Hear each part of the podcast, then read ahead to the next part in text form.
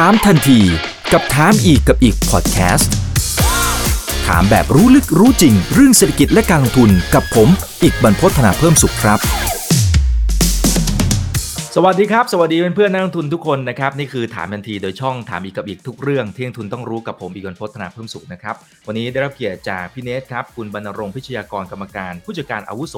กิจการค้าหลักทรัพย์บริษัทหลักทรัพย์บัวหลวงจำกัดมหาชนครับ สวัสดีครับพี่เนทครับผม สวัสดีครับคุณเลกครับ สวัสดีท่านผู้ชมนะครับ ครับวันนี้เราจะมาเปิดโลกการลงทุนกันนะครับผ่าน DR นะฮะแต่ว่าจะเป็นอีก 2 ผลิตภัณฑ์ใหม่นะครับจากทางฝั่งของบัวหลวงด้วยนะครับน่าสนใจมากๆนะครับก่อนหน้านี้นะครับเพิ่งจะได้คุยกับพี่เนสไปนะครับแล้วก็จะเห็นว่าโอ้โห DR ที่ไปอ้างอิงตัวไดมอนด์เนี่ยก็ถือว่าประสบความสำเร็จอย่างมาก หรือก่อนหน้านู้นอีกตั้งแต่ปี2561นะครับก็จะมี DR นะถือว่าเป็นตัวแรกเลยนะครับก็เป็นที่ไปอ้างอิงตัว VN30 อันนี้ไม่ต้องพูดถึงละนะ success เข้าป้ายไปแล้วเป็นที่เรียบร้อยแล้วนะครับแล้วตอนนี้ก็ยังคงได้รับความนิยมอยู่ และล่าสุด 2 ตัวที่วันนี้เราจะคุยกันนะครับก็จะไปอ้างยิงตัว NASDAQ 100นะครับแล้วก็ Star 50 ของจีนด้วยนะครับก็เลยเป็นที่มาที่ไปของการพูดคุยในวันนี้นะครับแต่ก่อนที่จะเข้าไปพูดถึงตัว DR แล้วก็โอกาสในการลงทุนเนี่ยนะครับต้องเท้าความนิดนึงครับพี่เนสเมื่อวานเมื่อคืนนี้เนี่ยโอ้ตลาดหุ้นดาวโจนส์เนี่ยก็ไปพอสมควรนะฮะ แล้วก็ตอนนี้บอลยิวก็เด้งขึ้นมาพอสมควรเหมือนกันนะฮะ หลายคนกังวลครับว่า โอ้โห คุณทั้งธนาคารกลางสหรัฐอเมริกาจะเอายังไงนะฮะจะขึ้นดอกเบี้ยรอบนี้จะ 0.5%ไหมนะครับนะฮะแล้วก็ทำให้ทางด้านของตลาดหุ้นนะครับทางฝั่งของทั้งจีนแล้วก็อเมริกาเนี่ยก็ปรับฐานลงมาพอสมควร แต่ว่าจีนเนี่ยดูเหมือนจะมีแรงพิเศษนะครับจากรัฐบาลด้วยนะครับที่บอกว่าอ่านักทุนสถาบันนะคุณต้องมาช่วยซื้อหุ้นภายในประเทศเลยนะนะฮะในช่วงวันศุกร์ที่ผ่านมาก็เลยเด้งขึ้นมาบ้างเล็กน้อย แต่เอาเป็นออเดอร์ฟก่อนแล้วกันนะครับ ถ้ามองภาพในการลงทุนระยะยาวทั้ง 2 ตลาดเนี่ยที่มันมีการปรับฐานลงมา ตรงนี้ในมุมของพี่เนสคิดว่าตรงนี้มันมันถึงจุดที่ลงทุนแล้วสบายใจแล้วหรือยัง หรือมันจะมีความเสี่ยงที่แม่อย่างเช่นจีนเนี่ยแหมจัดระเบียบกันไม่จบสักทีนะครับผมว่าจริง ๆ สิ่งที่เราเห็นเนี่ยมันเป็นสิ่งที่ความผันผวนที่เกิดขึ้นของทั้งสองตลาดเนี่ย ช่วงนี้จริง ๆ เดี๋ยวชาร์ตเราจะมีให้ดูเลยนะคุณเอกว่ามันอยู่ในช่วงที่ volatility หรือว่าความผันผวนของทั้งสองตลาดเนี่ยมันสูงจริงๆเพราะฉะนั้นมันจะไม่แปลกหรอกครับที่เราจะเจอวันอย่างที่เราเจอกันสองสาวันที่ผ่านมา ขึ้นบ้างลงบ้างเวียงกันอยู่ตลอดเวลาซึ่งไม่น่าเชื่อนะครับว่าตลาดที่เรียกว่าพัฒนากันขนาดนี้เนี่ยจริง ๆ ผมเองเนี่ยผมก็มีมีพอร์ตลงทุนที่ลงทุนหุ้นอเมริกาด้วย เราก็จะเจอเหมือนกันนะครับว่าเนี่ยความผันผวนนี้ค่อนข้างสูง นะครับแต่ทั้งนี้ทั้งนั้นเนี่ยสิ่งที่ต้องมาช่วยเช็คกันจริงมากกว่าก็คือว่าแล้วพื้นฐานเขาลองเทอมมันเป็นยังไงนะซึ่งโดยส่วนตัวนะครับเท่าที่มองยังคิดว่าในเรื่องของลองเทอมเนี่ยหุ้นทั้ง 2 ตลาดเนี่ยน่าจะยังไปได้โดยพื้นฐานเขา เพราะว่าหุ้นเหล่านี้เนี่ยยังมีการเติบโตมีผลกำไรเกิดมาขึ้นจริงเออมันไม่ใช่เรื่องของ เขาเรียกว่าอะไรครับฟองสบู่ หรือเป็นอะไรที่ยังเป็นขนาดนั้นนะครับแล้วก็มันเป็นเรื่องของการปรับตัวตามตามไซเคิลของเศรษฐกิจจะเรียกว่าอย่างนั้นแล้วกันนะครับเพราะฉะนั้นก็จะไม่แปลกใจหรอกครับที่เราจะเจอช่วงอย่างเงี้ยมันจะบัมปี้กันอยู่อย่างนี้แหละเออสักพักหนึ่ง อ่าครับอ่าเป็นความผันผวนนะครับที่เราต้องทนให้ได้ในระยะสั้นนะครับ ทางเลือกในการลงทุนนะครับ จริงๆ ทั้ง 2 ตลาดเนี่ยมันก็จะมีหลากหลายทางเลือกอยู่เหมือนกันนะครับ เวลาที่เราไปลงทุนในต่างประเทศนะครับ แต่วันนี้เผื่อท่านไหนที่เขาอาจจะยังไม่คุ้นกับ DR นะฮะอยากจะรบกวนให้พี่เนสเล่าให้กับคุณผู้ชมฟังหน่อยนะครับว่า DR เนี่ยนะฮะ depository depository receipt นะครับหรือว่าตราสารแสดงสิทธิ์ในหลักทรัพย์ต่างประเทศคืออะไร และมันมีข้อดียังไงเมื่อเปรียบเทียบกับทางเลือกในการลงทุนรูปแบบอื่นๆนะครับ ครับนี่ขนาดเพิ่งมาเจอคุณอีกกันเดือนที่แล้วเองเนอะครับใช่ครับแล้วก็เนี่ยรีแคปเรื่องของ DI เยอะแต่ว่าตั้งตั้งเท่าที่ผมดูนะครับเรามีเสียงสอบถามคำถามจากนักทุนมาเยอะว่า ก็ยังบางท่านก็ยังงงๆ อยู่ว่า DR มันคืออะไรนะครับงั้นก็ก็ย้ำกันสั้นๆอีกนิดหนึ่งแล้วกันนะครับ DR นะครับเรียกง่ายๆมันมันเป็นใบแทนใบแทนหุ้นต่างประเทศ เรียกว่าอย่างนั้นแล้วกัน ที่ออกโดยผู้ออก DR ซึ่งผู้ออก DR อย่างกรณีของหลักทรัพย์บัวหลวงก็คือบลบัวหลวงเราเป็นผู้ออก DR อันเนี้ย แล้วเราก็ไอตัวใบแทนอันเนี้ยไปจดทะเบียนในตลาดหลักทรัพย์เพื่อให้นักลงทุนไทยซื้อขายใบแทนอันนี้ได้ โดยที่เบื้องหลังใบแทนอันนี้คือว่าหลักทรัพย์บัวหลวงเราเองก็ต้องไปซื้อในหุ้นต่างประเทศเนี่ย back ไว้นะคือเราไม่ได้เสกลมขึ้นมาให้คนซื้อขายเบื้องหลังของมันก็จะต้องมีตัว DR หุ้นต่างประเทศที่จะเป็นตัวไหนก็แล้วแต่นะครับอย่างที่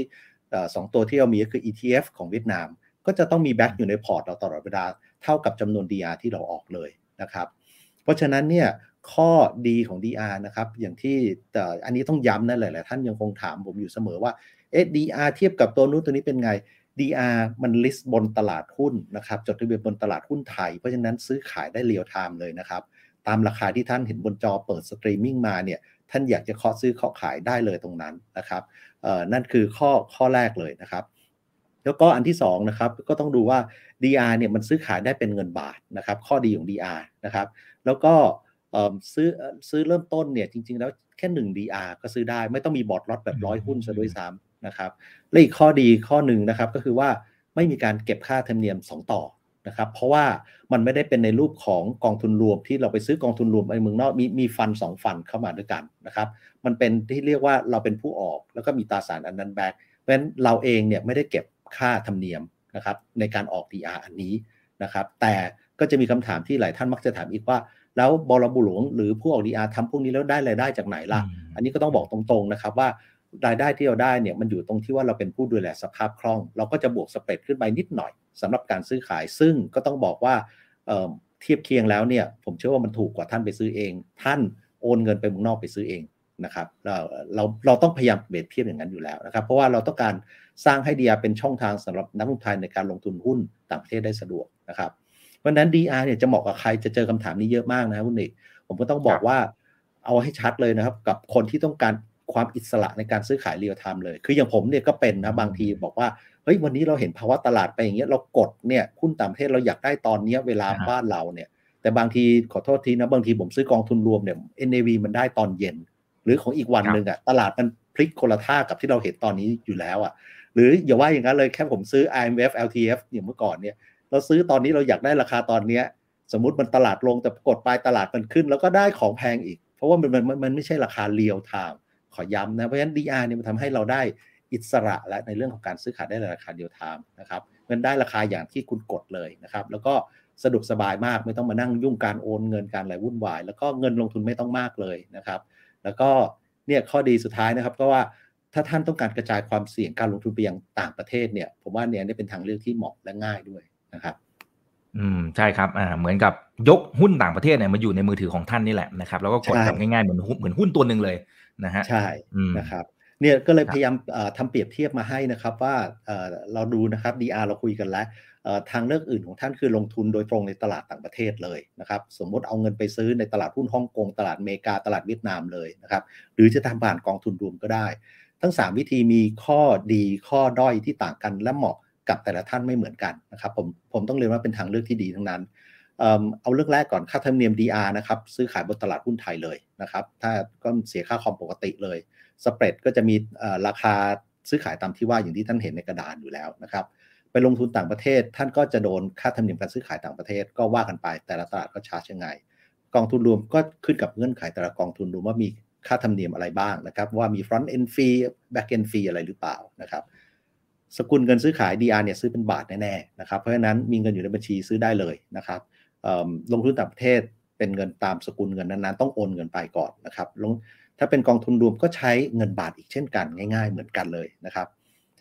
ระยะเวลาการซื้อขาย DR อย่างที่ผมเรียนแล้วซื้อขายได้เรียวทางเมื่อกี้เราเข้าใจกันแล้วนะว่ากดตามที่เห็นบนจอเลยครับ เพราะว่ามันอยู่บนตลาดหุ้นไทยนะครับลงทุนต่างประเทศท่านก็ซื้อขายได้เรียวทางเหมือนกันนะครับ เพราะว่าท่านเทรดบนตลาดเมืองนอกเลย งั้นท่านเห็นราคาที่ตลาดฮ่องกง ตลาดอเมริกาจะเป็น NASDAQ NYSE ตลาดเวียดนามได้ราคาเรียวทำเหมือนกันนะครับไม่ไม่ไม่ไม่ได้ด้อยกว่ากันกองทุนรวมอาจจะมีข้อด้อยตรงนี้ว่ามันได้ราคาตาม NAV นะฮะว่าจะเป็นกี่หนึ่งถึงห้าวันทำการก็แล้วแต่นะครับหน่วยลงทุนขั้นต่ำคุยไปแล้ว DR ก็ 1 หน่วยเองนะครับออของลงทุนต่างประเทศเนี้ยผมว่ามักเป็นอุปสรรคกับคนไทยเรา หลาย ๆ ท่านอยากจะลงทุนต่างประเทศ แต่โอ้โหเจอราคาหุ้นไปหลักเป็นร้อยเหรียญแน่ ๆ อยู่แล้วหุ้นชั้นดีเนี่ยเป็นต้นเพราะฉะนั้นก็จะทำให้ลงทุนได้ลำบากนิดหนึ่งนะครับกองทุนรวมก็จริงๆหน่วยขั้นต่ำนี้ค่อนข้างค่อนข้างต่ำแล้วนะ หลายที่แทบจะไม่มีขั้นต่ำซะด้วยซ้ำก็สะดวกมากกับพวกเรานะครับตราสารที่ลงทุนได้ อันนี้ DR จะมีข้อจำกัดแล้วเพราะว่ามันขึ้นอยู่กับว่าจะมี DR กี่ตัวที่ออกและจดทะเบียนในบ้านเรา ซึ่งอย่างที่ผมเรียนบูหลวงทำมาทั้ง 3 ปี เรามีแค่ตัวเดียว เพิ่งมามี ตัวที่ 2 เมื่อเมื่ออาทิตย์ก่อนเมื่อเดือนที่แล้วนี่เองนะฮะและคานี้เราพูดถึงตัว 3 4 แล้วนะครับในการในการถ้าท่านไปลงทุนต่างประเทศโอ้โหตราสารลงทุนหลากหลายมาก ทั้งหุ้นทั้ง ETF ทั้งอะไรมีเป็นกี่พันตัวก็ไม่รู้สะดวกเลือกได้ตามใจชอบ กองทุนรวมก็มีหลากหลายเยอะเหมือนกันเป็นพันกองทุนรวมนี่ครับเพราะฉะนั้นแต่ตราสารแต่ละประเภท ผมว่ามันขึ้นอยู่กับจริตของเราแล้วว่าเราเหมาะกับการลงทุนแบบไหน ก็เลือกแบบที่เหมาะกับพวกเราครับ ครับอ่านอกเหนือจากนี้ก็ยังมีเรื่องของระยะเวลานะฮะอันนี้จะเห็นภาพชัดเมื่อกี้จริงๆพี่เนทมีมีแตะไปบ้างบางส่วนแล้ว แต่พอเห็นชาร์ตนี้เนี่ยอันนี้เห็นชัดมากๆเลย ว่ามันเป็นข้อดีของ DR เป็นเสน่ห์อย่างหนึ่งเลย ใช่ อันนี้ฮะอยากจะทำให้มันชัดๆกันนิดนึงว่าลงทุน DR เนี่ย DR อยู่บนตลาดหุ้นไทยเนี่ยเพราะฉะนั้นสมมติเริ่มมาวันแรกท่านมีเงินในบัญชีแล้วหรือไม่มีเขาไปตัด ATS มาได้ real time กันสมัยนี้ทุกโบรกได้อยู่แล้ว เพราะฉะนั้นท่านซื้อ ซื้อปั๊บขายปุ๊บได้เลย DR ในตลาดหุ้นไทย วันที่3เอ่อก็ได้เงินเข้ากระเป๋าแล้วไอ้ที่ผมใส่เป็นสีเขียวๆนั่นคือวันที่ท่านแบบตัดสินใจรู้ราคาซื้อขายเลยนะที่เป็นสีเป็นเป็นสีอยู่ในวงวงครับเพราะฉะนั้นอย่างวันที่หนึ่งเนี่ยท่านรู้แล้วท่านจะซื้อสมมติ 40 บาท ท่านอยากจะขาย 41 บาท ท่านรู้เลยว่าท่านเป็นไง ถ้าเป็น ETF สมมตินี่คือถ้าท่านไปลงทุนเมืองนอกเองละกัน ก็วันแรกนะครับ ถ้าท่านไม่มีเงินไปจอดรออยู่ที่นู่นนะ ก็ต้องเริ่มจากการโอนเงินก่อนและโอนเงินมันก็ปกติใช้เวลาประมาณ 1 วันนะครับกว่าเงินจะไปถึงแล้วก็ซื้อและขายได้เช่นกันนะครับ ที่เมืองนอกเพราะฉะนั้นก็ได้ราคาเรียลไทม์เหมือนกันนะครับแต่กว่าจะขายและจะได้เงินเนี่ยก็จะใช้เวลานะครับเพราะฉะนั้นการที่ท่านอยากจะแบ่งเงินไปลงทุนเมืองนอกเนี่ยผมต้องเรียนว่าเหมาะกับอยากจะทิ้งเงินไว้เลยนะคุณอีกคือทิ้งอยู่เมืองนอกเลยเรียกว่าอย่างนั้นเลย เพราะว่า ไซเคิลของการได้เงินกว่าจะกลับถึงไทยมันช้าหนึ่งมีค่าใช้จ่ายด้วยในค่าใช้จ่ายในการโอนเงิน 2 มีเรื่องของภาษีด้วย ถ้าท่านมีกำไรแล้วเข้าในปีปฏิทินเดียวกันก็โดนภาษีนะครับตัวที่ 3 กองทุนรวมต่างประเทศนะครับ วันที่ 1 ท่านตัดสินใจซื้อกองทุนแล้ว ประเด็นคือไอ้สีเขียวๆที่เราว่าเนี่ยราคาเรายังไม่รู้อะเราจะไปรู้วันที่ 2 หรือวันที่3นะครับหลังจากนั้นถ้าท่านขายท่านก็ยังไม่รู้ราคาที่ท่านขายอีกว่าท่านจะขายแล้วเห็นเห็นว่ามัน NAV มันเหมือนกำไรนะ แต่ว่าราคาที่ได้จริงยังไม่รู้อีกมันก็ต้องไปรอวันที่ 5 วันที่ 6 อีก ซึ่งมันเป็นลักษณะโดยโดยเนเจอร์เรียกว่าอย่างนั้นละกันของกองทุนรวมเขานะครับเพราะฉะนั้นเนี่ยมันจะมีความไม่แน่นอนตรงนี้นะครับแล้วก็กว่าจะได้เงินก็จะเลทออกไปเช่นกัน เพราะฉะนั้นอย่างที่เรียนครับตราสารแต่ละประเภทมีเสน่ห์ของเขาที่ต่างกัน และข้อดีข้อด้อยต่างกัน ก็เลือกใช้ให้เหมาะนะครับของ DR ก็ต้องย้ำกับทุกท่านเพราะเราเจอคำถามเยอะต่างจากกองทุนรวมนี้ยังไงเป็นยังไง เราก็ต้องบอกว่าตัดสินใจกัน real time เลยครับ อันนี้ผมว่าเป็นตัวที่ชัดเจนที่สุดนะครับครับอ่าคุณกรุงสยามสวัสดีครับนะฮะคุณเคเขาถามเข้ามาอันนี้ก็น่าสนใจนะฮะเขาบอกว่าเอ๊ะแต่ว่าเมื่อสักครู่นี้ที่พี่เนสบอกว่าเราสามารถซื้อขายแบบ real time แต่ว่าตลาดต่างประเทศเนี่ยมันมันเปิดไม่เท่ากันนี่ถูกไหมฮะอ่าโดยเฉพาะทางฝั่งของอเมริกาอันนี้ท่านนี้เขาบอกว่าตลาดอเมริกาเขาเปิดกลางคืน แต่เราแต่พี่เนสบอกว่าเราสามารถซื้อขายแบบ real time แล้วมันจะ real time ยังไงอ่าพอดีเลยครับอ่านี่ดึงขึ้นมาก่อนนะครับ ผมเลยทำภาพนี้ภาพนี้จริงๆท่านผู้ชมดูผมก็ต้องเอาไว้เช็คตัวเองด้วยนะเวลาเราจะทำ DR ที่ไหนเนี่ยสิ่งที่เราอยากได้ที่สุดคือเราทำตราสารยกตลาดหุ้นยกหุ้นต่างประเทศมาอยู่บนตลาดหุ้นไทย สิ่งที่ผมอยากเห็นที่สุดก็คือว่าราคาหุ้นมันสะท้อนกับราคาที่ตลาดแม่ในเมืองไทยด้วย ราคาหุ้นที่เมือง DR เมืองไทย สะท้อนไปตามหุ้นตลาดแม่เพราะฉะนั้นเราก็ต้องดูครับว่าเนี่ยตลาดเมืองไทยเรานะครับเราเปิดตั้งแต่ 10 โมงใช่ไหมครับแล้วก็ปิด4โมงครึ่งในช่วงเวลาของตลาดไทยเนี่ย ซึ่งจริง ๆ แล้วต้องเรียนว่าตลาดหลักทรัพย์นี้ท่านกรุณามากนะครับสำหรับ DR เนี่ยเปิดให้เทรดกันได้ทั้งวันไม่มีพักเที่ยงเลยนะฮะอันนี้เขาเรียกว่าเป็นข้อกำหนดพิเศษเลย คราวนี้ก็ต้องดูว่า 10โมงครึ่งถึง4โมงครึ่งของบ้านเราเนี่ยไปเทียบกับตลาดอื่น ตลาดหุ้นต่างประเทศเนี่ยมันมีช่วงเวลาทับซ้อนกัน overlapping กันเรียกว่าอย่างนั้นเนี่ยที่ไหนบ้างนะครับ เพราะฉะนั้นตัวแรกจะเห็นเลยว่า HOSE ก็คือโฮจิมินห์ Stock Exchange ที่เราทำไอตัว ETF E1 กับ Diamond เนี่ยนะครับ ก็จะเห็นว่ามีเวลา ช่วงทับกันอย่างที่ผมพยายามเอาสีฟ้าไปเฉดๆดู ก็จะมี 2 ช่วงนะครับ ตั้งแต่ 10โมงถึง 11โมงครึ่งแล้วก็บ่ายโมงจนถึง2โมงครึ่งเพราะนั้น 2 ช่วงนี้คุณเด็กจะเป็นช่วงที่ราคา DR กับราคาหุ้นแม่เขาที่ต่างประเทศเนี่ยจะวิ่งกันค่อนข้างเขาเรียกว่าใกล้เคียงกันไปการเปลี่ยนแปลงล้อกันเลย เรียกว่าอย่างนั้นนะครับไอ้ช่วงที่เขาเบรกและเราไม่เบรกเนี่ยจะเป็นช่วงนี้ต้องเรียนว่า Market Maker อาจจะไม่แอคทีฟ นะครับก็คือว่า Bid Ask เราอาจจะนิ่ง ๆ แช่แป้งไว้อย่างนั้นเป็นต้นนะครับ HKEX คือตลาดหุ้นฮ่องกง ก็จะโอเวอร์แลปกับเราช่วง 10 โมงถึง 11 โมง แล้วอีกทีก็เที่ยงจนถึงบ่าย3นะครับ เพราะฉะนั้นฮ่องกงจะเห็นว่ามีเวลาเขาเรียกว่าทับซ้อนกันค่อนข้างเยอะ เพราะฉะนั้นอะไรก็ตามที่เทรดบนฮ่องกงก็จะง่ายกับคนไทยเราที่สามารถราคาหุ้นมันจะไปด้วยกันล้อด้วยกันนะครับหุ้นตลาดหุ้นเซี่ยงไฮ้เซินเจิ้นของจีนนะครับก็จะระยะเวลาคล้ายๆฮ่องกงเหมือนกัน เพราะฉะนั้น เหมือนกันครับหุ้นอะไรก็ตามที่อยู่ในตลาด 2 ตลาดนี้ก็จะเวลาใกล้เคียงเหมือนกันแล้วก็จะได้หุ้นที่ค่อนข้างวิ่งไปพร้อมกันกับเวลาตลาดหุ้นไทยคราวนี้ตัวที่ท่านผู้ฟังเมื่อกี้ถามมาอย่างเช่นกรณีอเมริกาใช่เลยครับ อเมริกาอย่าง NYSE หรือ NASDAQ อย่างเงี้ยเขาเปิดบ้านเราที่2ทุ่มครึ่งปิดกันตีสามเพราะฉะนั้นยังไงก็ไม่ชนกันแน่ เพราะราะฉะนั้นมันเลยยากครับ เวลาผมจะเจอเนี่ยรายการคุณอีกมีแต่บรรดาท่านฟังถามมา ทำไมไม่เอา Apple มาครับทำไมไม่เอาหุ้นเมกาเนี่ยครับ เวลามันไม่มันไม่มันไม่ซ้อนกัน มันเลยทำยาก เพราะว่าถ้ามีดีมานคนไทยซื้อเข้ามาเยอะๆถามว่าผมจะเสกดีอาร์ลมไม่ได้ ผมจะต้องไปซื้อหุ้น Apple มาแบกไว้ แต่ผมซื้อไม่ได้ตอนนั้น อืมมันยากมันยากตรงนี้เพราะฉะนั้นความยากของมันคือว่า เนี่ยจริง ๆ ว่ามันมันจะเอาหุ้นที่คนละไทม์โซนค่อนข้างยากยกเว้นแต่ว่าหุ้นพวกนั้นสามารถซื้อได้นอกตลาดหรืออะไรก็แล้วแต่ในช่วงเวลาเมืองไทยนะครับ กรณีนี้ยกมาให้ดูอีกตัวหนึ่งว่า NASDAQ Future เนี่ยซึ่งตลาด future นี้เขาเปิดกัน 24 ชั่วโมงเลยนะ อย่าง NASDAQ Future เพราะฉะนั้นเปิดกันเนี่ยครับ 24 ชั่วโมงวันอาทิตย์จนถึงวันศุกร์นะครับ อันนี้ก็เป็นอีกตัวหนึ่งว่า เอ๊ะ เออ มันทำให้บรรดาพวก Market Maker เนี่ยเขาสามารถ Active ได้ในการทำธุรกรรมที่มันมีตัว future รองรับนะครับ ก็เพราะฉะนั้นตอบสั้นๆนะครับ อีกทีว่า เนี่ยครับการทำ DR เราหุ้นที่ขนจะมาทำได้ง่ายที่สุดเลย เราต้องหาหุ้นที่มันอยู่ในเวลาเดียวกันกับเมืองไทยที่เปิดกันใกล้เคียงกันอย่างเงี้ยครับอ่าครับอ่าแต่ก็ถือว่าเป็นนวัตกรรมทางการเงินนะครับ ที่เป็นการเปิดโอกาสนะครับ ให้กับนักทุนไทยเนี่ยสามารถลงทุนในต่างประเทศได้ง่ายมากขึ้นนะครับ ทีนี้ถ้าไปดูตัวผลงานนะครับสำหรับ DR 2 ตัวก่อนหน้านี้นะครับที่ที่เปิดตัวไปแล้วก็ปรากฏว่าโอ้โหเนี่ยปังมากๆ นะโดยเฉพาะตัวแรกเนี่ยนะครับมาตั้งแต่ปี 2561 นะครับ ก็โตขึ้นมาโหนี่สิบเท่าเลยเหรอครับพี่เนส ใช่ฮะสิบเท่าเลยนะฮะครับผม อันนี้มันสะท้อนให้เห็นอะไรครับ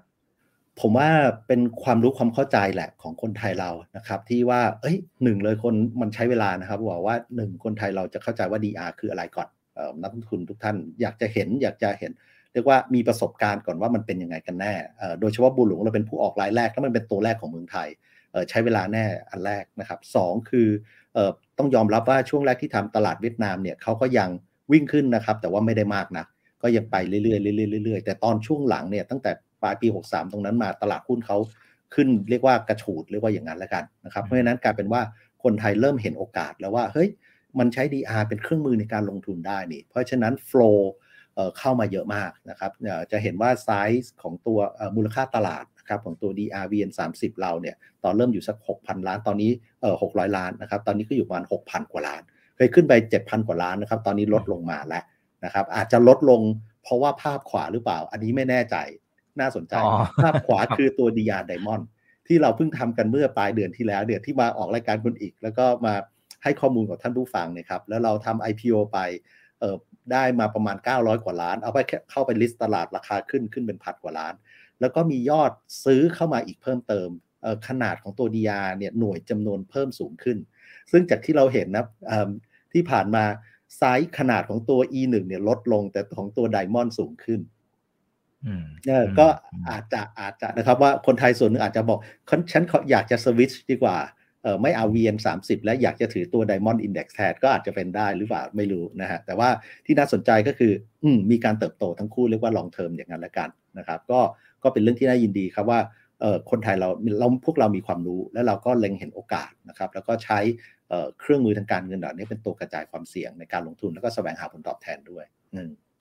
ครับอ่าอันนี้อันนี้เป็น 2 ตัวก่อนหน้านี้นะครับ ซึ่งคนไหนที่ลงทุนอยู่นะครับ ก็ลองพิมพ์คอมเมนต์เข้ามาได้นะครับ คุณเซอร์รี่แมนดี้นะครับ บอกว่าขอชมนักวิเคราะห์นะผู้บริหารจากค่ายบัวหลวงทุกคนนะ เตรียมตัวทำกันบ้านดีมาก ทักษะการสื่อสารดีบุคลิกดีนะครับ นะฮะโอเคขอบคุณนะครับเอาละนะฮะทีนี้ถัดไปนะครับไปดูตัวใหม่กันเลยนะครับ อันนี้จะเป็นการเปิดประตูสู่ ETF หุ้นชั้นนำในอเมริกาแล้วก็จีน แล้วก็ผ่านตลาดหุ้นไทยนะครับเป็นสกุลเงินบาทด้วยนะอันนี้ก็จะมีการอ้างอิงตัว NASDAQ 100 กับ Star 50 นะครับ Star 50 นะครับของทางฝั่งของประเทศจีนนะครับทีนี้ถามถามแบบเกินภาพใหญ่ๆก่อนนะครับพี่เนสมีเหตุผลไหมครับที่ทางฝั่งของบัวหลวงเล็ง 2 ตลาดเนี่ยครับนะฮะคือคือเวียดนามนี่เราเห็นภาพชัด นะครับว่าว่าทำไมเหตุผลมันคืออะไรนะทีนี้พอพอตลาดถัดมาปั๊บมาเลือกที่จะทำตลาดอเมริกากับตลาดทางฝั่งของจีน ลึกๆเนี่ยมีเหตุผลอะไรบ้างไหมครับต้องเรียนว่าสิ่งที่ทางบัวหลวงเราพยายามมองนะครับ ว่าในการทำ DR เนี่ยเราอยากให้ให้หุ้นต่างประเทศมาเป็นเครื่องมือให้นักลงทุนไทยเราใช้ในการทำ asset allocation ใช้ในการกระจายความเสี่ยง มีการกระจายเงินลงทุนไปในตลาดต่างๆนะครับนอกเหนือจากหุ้น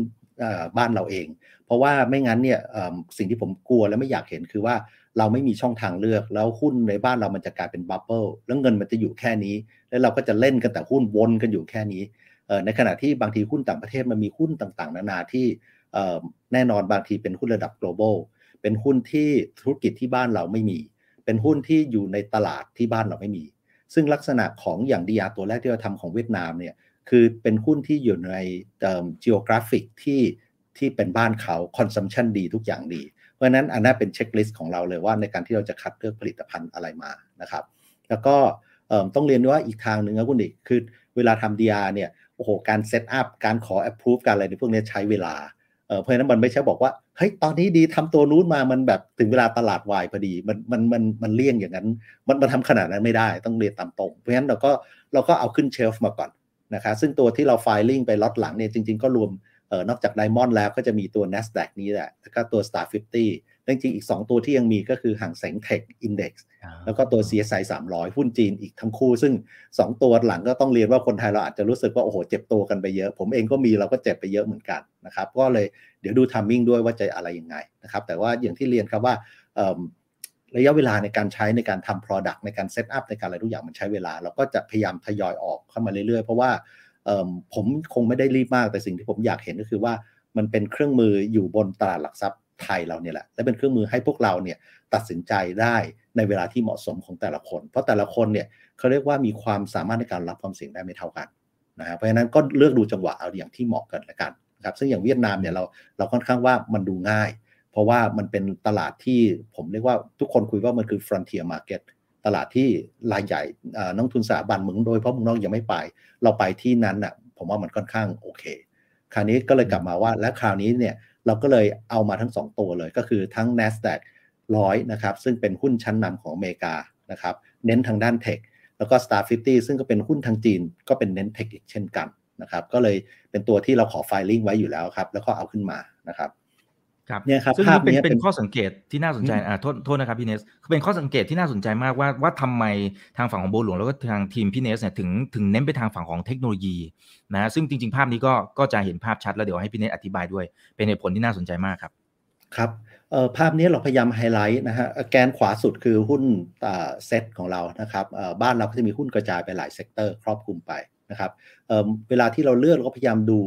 แน่ๆคือเลือกหุ้นที่บ้านเราไม่มีดีกว่า เพราะนั่นคือสิ่งที่เราอาจจะอยากลงทุนแต่เราเราเราทำได้ยากด้วยวิธีอื่น ไม่ว่าจะเป็นไปลงทุนต่างประเทศหลายท่านก็ติดขัด หรือใช้กองทุนรวมก็อาจจะมีข้อติดขัดที่อย่างที่ผมบอกว่าไม่ได้ราคา real time อะไรพวกนี้เป็นต้น เพราะฉะนั้นเราก็เลยลองเลือกมาว่าไหนลองเอามาดูซิว่า NASDAQ กับ Star 50 ซึ่งเป็นทั้งค่าย เรียกว่าค่ายอเมริกากับค่ายจีนเลยเนี่ย แล้ว sector weighting ของเขาเนี่ยสัดส่วนในแต่ละอุตสาหกรรมเป็นไง ซึ่งก็จะเห็นชัดเจนนะครับว่าทั้ง 2 ตัวดัชนีที่เราเอามาที่เขาเป็นดัชนีอ้างอิงของ ETF ที่เราเอามาเนี่ยจะ load ไปทางด้านของเทคโนโลยีค่อนข้างเยอะนะครับลองลงมาจริง ๆ ต้องเรียนนะครับโดยเฉพาะตัว NASDAQ นี่มันไม่ใช่เทคโนโลยีอย่างเดียวนะครับเพราะว่าจะมีทางด้าน sector อื่นด้วยนะครับแต่ว่าซึ่งหุ้นใน NASDAQ มันเป็นหุ้นชั้นนำทั้งนั้นแหละผมจะเรียกว่าอย่างนี้แล้วกัน แล้วก็หลีกเลี่ยงไม่ได้หรอกครับว่ายุคนี้เรายุค เทคโนโลยีอะเราคงเราคงไม่ถอยไม่ไม่ใช้เทคโนโลยีมั้งผมว่า รายการคุณอิกก็ออนไลน์อยู่ YouTube คุณอิกคงจะไม่แบบ ออกไปทำสัมมนาในห้องตลอดเวลางั้นคงไม่ใช่เพราะฉะนั้นเทคโนโลยีมันเรื่องของอนาคตอยู่แล้วนะครับ เพราะฉะนั้นเนี่ยครับถ้าดู weighting อย่างที่เราพยายามวงไว้ทุกท่านจะเห็นเลยว่ามันจะ load อยู่กระจุกอยู่ในบาง sector ซึ่งน้ำหนักของบ้านเราไม่มี เพราะฉะนั้นผมว่านี่แหละคือเรื่องของการกระจายความเสี่ยงที่ทุกคนสามารถเลือก customize ได้ว่า แต่ละคนอยากจะ ปรับพอร์ตการลงทุนของตัวเองเนี่ยที่จะเอียงไปแบบไหนยังไง และใช้เอ่อ DR ให้เป็นประโยชน์กับตัวท่านมากน้อยแค่ไหนนะครับอืมครับอ่าจริง ๆ มีหลายคำถามที่น่าสนใจเข้ามาแล้วนะครับนะฮะทั้งซื้อเดย์หนึ่งจะเสียพรีเมียมไหมโอเคเดี๋ยวเดี๋ยวตรงนั้นเดี๋ยวกลับมาอีกทีหนึ่งนะครับนะฮะโอเค ไล่เรียงตัวเนื้อหาให้จบก่อนละกันนะครับโอเค ทีนี้ถัดมานะครับอันนี้ก็เป็นอีกหนึ่งข้อสังเกตคือเวลาที่ที่ทางฝั่งของทีพีเนสเลือกเนี่ย ดูเหมือนจะเป็นผลิตภัณฑ์ที่ correlation มันอาจจะไม่ได้ใกล้กับหุ้นไทยมากนัก เหตุผลตรงนี้คืออะไรครับครับ อันนี้ก็ต้องเรียกว่าตามหลักวิชาการเลยนะครับว่าถ้าเราอยากจะให้มีการกระจายความเสี่ยงเนี่ยมันก็ต้องดูที่ correlation แล้วว่าตราสารที่เราถือกันอยู่ในพอร์ตเนี่ยมันเป็นตัวช่วยกันในการกระจายความเสี่ยงให้เราหรือเปล่านะครับถ้าค่า correlation มันเป็น1เนี่ยก็แสดงว่าไปทางทิศทางเดียวกันเลยนะฮะเพราะฉะนั้นตรงที่วงอะครับท่านเห็นว่าความสัมพันธ์ของเซต กับ VN30 เนี่ยจะลบจุด0.6 แสดงว่ามันไม่ไปด้วยกันนะฮะของบ้านเราจริง ๆ ที่ผ่านมาคือไซด์เวย์ของเขานี่คือขึ้นนะฮะ NASDAQ ก็อยู่ที่ 0.2 Star 50 ก็ 0.21ทีนี้มีใกล้เคียงกับเราหน่อยก็คือห่างเสงซึ่งใช่ไหมเวลาเราเทรดหุ้นบ้านเราเราก็มักจะดูห่างเสงว่าเป็นไงห่างเสงขึ้นบ้านเราก็อาจจะฮึกเหิมตามห่างเสงลงเราก็อาจจะแดงตามไปด้วยนะฮะมันก็จะเป็นอย่างนั้น เพราะฉะนั้นถ้าดูจากตรงนี้เนี่ย VN30 ที่ตลาดเวียดนาม NASDAQ Star 50 พวกนี้จะเป็นเครื่องมือในการกระจายความเสี่ยงให้กับบ้านเราได้ค่อนข้างดี ถ้าดูจากค่าสถิติทางด้าน correlation นะฮะ ส่วนฮั่งเส็งกับ CSI ที่เป็นหุ้นจีนก็จริง ๆ ก็ยังช่วยช่วยกระจายความเสี่ยงได้ดีเช่นกันนะครับ เพราะว่าค่าค่า correlation มันไม่ได้สูงมาก ก็จะมีที่ที่เยอะหน่อยคือฮั่งเส็งนะครับ เพราะฉะนั้นเนี่ยจะเป็นตัวเช็คและ confirm ความคิดเราอีกทีหนึ่งนะครับว่า ถ้าท่านต้องการอะไรที่กระจายความเสี่ยงให้ช่วย balance พอร์ตท่าน นะครับนั่น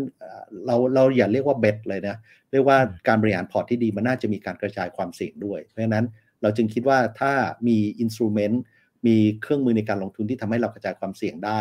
ไปหลาย ๆ ที่น่าจะเป็นสิ่งที่ทำให้พอร์ตท่านมีผลตอบแทนเมื่อเทียบกับความเสี่ยงที่ดีขึ้นนะฮะโดยเฉพาะการลงทุนระยะยาวนะครับ เพราะว่าหลาย ๆ ครั้งความเสี่ยงที่มันเข้ามาเนี่ย มันจะเป็นความเสี่ยงที่อาจจะเป็นระยะสั้น แต่ว่าพอมันเข้ามาปั๊บบางตลาดมันอาจจะบวกก็ได้นะ บางตลาดมันอาจจะลบก็ได้เพราะฉะนั้นถัวๆกันไปเนี่ยผลตอบแทนของเรามันก็อาจจะนิ่ง ๆ นะให้ผลตอบแทนที่ดี ในขณะที่ความเสี่ยงก็อยู่ในจุดที่เรายังรับได้อยู่นะครับการลงทุนก็จะสบายใจนะครับโอเค ถัดมานะครับสิบบริษัทแรกจะเห็นว่าเป็นบิ๊กเนมทั้งนั้นเลยนะเราก็รู้จักเป็นอย่างดีและเผื่อเราเป็นลูกค้าเขาด้วยนะครับ ถูกต้องฮะผมว่าถึงเลี่ยงไม่ได้คนอีกว่าว่าที่เราเรียกว่าเทคมันไม่ได้ไปไกลเกินตัว เราเป็นลูกค้าเขาแล้วทั้งนั้นแหละแล้วพูดจริง ๆ ว่าหลายธุรกิจเนี่ยก็ก็แทบจะกลืนธุรกิจในบ้านเราไปเองด้วยนะฮะเพราะฉะนั้นเนี่ยเวลาที่หลายท่านมักจะถามผมว่าเอา DR เป็น single stock เป็นไล่หุ้นแต่ละตัว ผมก็ต้องบอกว่าเนี่ยท่านก็เจอเหตุการณ์อย่างที่เราเจอ Netflix หรือเจออะไรที่มันเป็นความเสี่ยงเฉพาะตัวของหุ้นนั้นๆเนี่ย เพราะฉะนั้นถ้าถ้าถ้าเราไม่พร้อมจริง ๆ ที่จะ take risk หรือว่ารับความเสี่ยงในการลงทุนหุ้นเป็นตัวเนี่ยการซื้อหุ้นแบบเป็นเหมาเข่ง หรือเป็นตะกร้าเนี่ยน่าจะง่ายสุดและดีที่สุด ผมเลยเรียนว่า ETF เนี่ยมันเป็นตัวที่เหมาะนะครับคราวนี้ ETF ที่เราเอามาคุยกันที่เราเอามาทำเป็น DR ตัวนี้ตัว NASDAQ ก็ยังเอามาให้ดูง่ายๆเลยท็อป10 ก็เป็นไง ก็นี่ฮะเนมที่เราคุ้นๆทั้งนั้น แล้วก็เป็นหุ้นใหญ่ทั้งนั้น แล้วก็พูดจริงๆนะมันเป็นหุ้นที่คนไทย แม้ว่าจะไปเทรดตรงที่เมืองนอกนะอย่างลูกค้าบุหลงแล้วก็มีก็จะเทรดหุ้นเหล่านี้แหละทั้งนั้นแหละนะครับเพราะฉะนั้นการที่ถ้าท่านสามารถเลือกลงทุนในดีอาซึ่งมีหุ้นเหล่านี้เป็นองค์ประกอบได้เนี่ยผมว่ามันเป็นเครื่องมือในการกระจายความเสี่ยงของการลงทุนในตลาดอเมริกาเองด้วย โดยที่ท่านไม่ต้องโหมเงินไปอัดอยู่เข้าตัวไหนตัวเดียวนะครับเพราะว่าแต่ละตัวนี่หุ้นเขาก็แพงนะ ราคาหุ้นต่อหน่วยนะครับ เพราะฉะนั้นถ้าซื้อแบบเหมาเข่งเนี่ยผมว่าง่ายกว่า แล้วมันจะกระจายความเสี่ยงไปในตัวเองด้วยนะครับในหน้าถัดไปนะฮะก็จะเห็นตัวน้ำหนักเลยนะครับว่า 10 ตัวที่ที่เอาขึ้นมาดูเนี่ยอย่าง 10 ตัวชั้นนำนะครับ น้ำหนักในแต่ละของตัวของแต่ละตัวในอินเด็กซ์ของ NASDAQ 100เนี่ยเป็นยังไงบ้างนะครับก็จะเห็นว่า Apple อย่างเงี้ยเป็นน้ำหนักมากสุดอยู่ที่ 12.6%ลองมาก็ Microsoft 10%นะครับเพราะฉะนั้นมันจะมีการกระจายความเสี่ยง ตั้งเยอะนะนะครับ อันนี้ผมว่าเป็นเรื่องที่เราน่าจะสบายใจได้ในเรื่องที่ว่าเอออย่างน้อยท่านจะไม่เจอเหตุการณ์อะไรที่มันเอ่อ specific risk ขอโทษนะต้องใช้คำด้านเทคนิคนิดหนึ่งก็คือว่าความเสี่ยงเฉพาะตัวของหุ้นนั้นๆ เพราะว่ามันจะช่วยกระจายความเสี่ยงไปในนี้แล้ว ในตะกร้าของ NASDAQ ร้อยก็จะมีหุ้นร้อยตัว ที่เป็นหุ้นชั้นนำเพราะฉะนั้นก็ยังย้ำนะครับว่ามันเป็นหุ้นชั้นนำเป็นหุ้นนวัตกรรม มันไม่ได้บอกว่าจะต้องเป็นหุ้นเทคที่เป็นแบบสตาร์ทอัพ ที่ไม่มีกำไรหรือไม่อะไรอย่างนั้นนะฮะสตาร์บัคก็ยังอยู่ในนี้เลยคอสโก้ก็อยู่ในนี้นะฮะซึ่งเป็นหุ้นที่บูหลงเราเองก็แนะนำทั้งนั้นนะครับ แล้วก็หลาย ๆ ตัวท่านก็ไปดูครับว่า PE เนี่ยเราคุยกันนักขนาดที่เรามักจะกลัวเนี่ยแต่ PE มันไม่ได้แบบ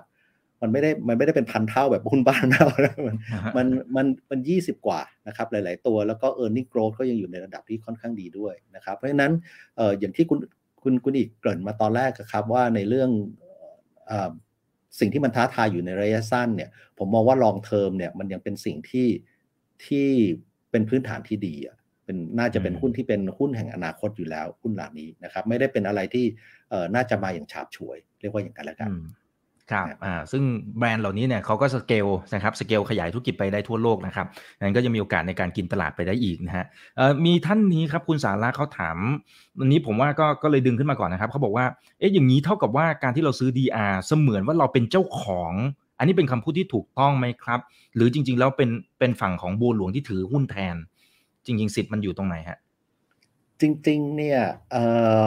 ท่านถือใบที่บัวหลวงออก นะครับ แล้วก็บัวหลวงจะเราจะปกติเราจะคือ DR เนี่ยเมื่อก่อนเขาเรียกว่าใบใบเขาเรียกว่า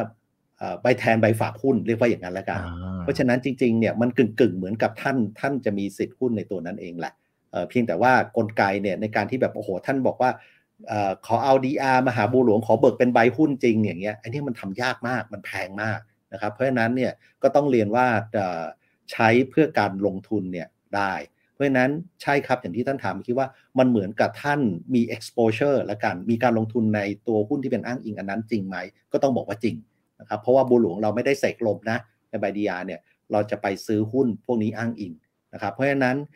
สิ่งที่เกิดขึ้นก็คือความเคลื่อนไหวของตัว DR มันก็ควรจะต้องล้อกับราคาหุ้น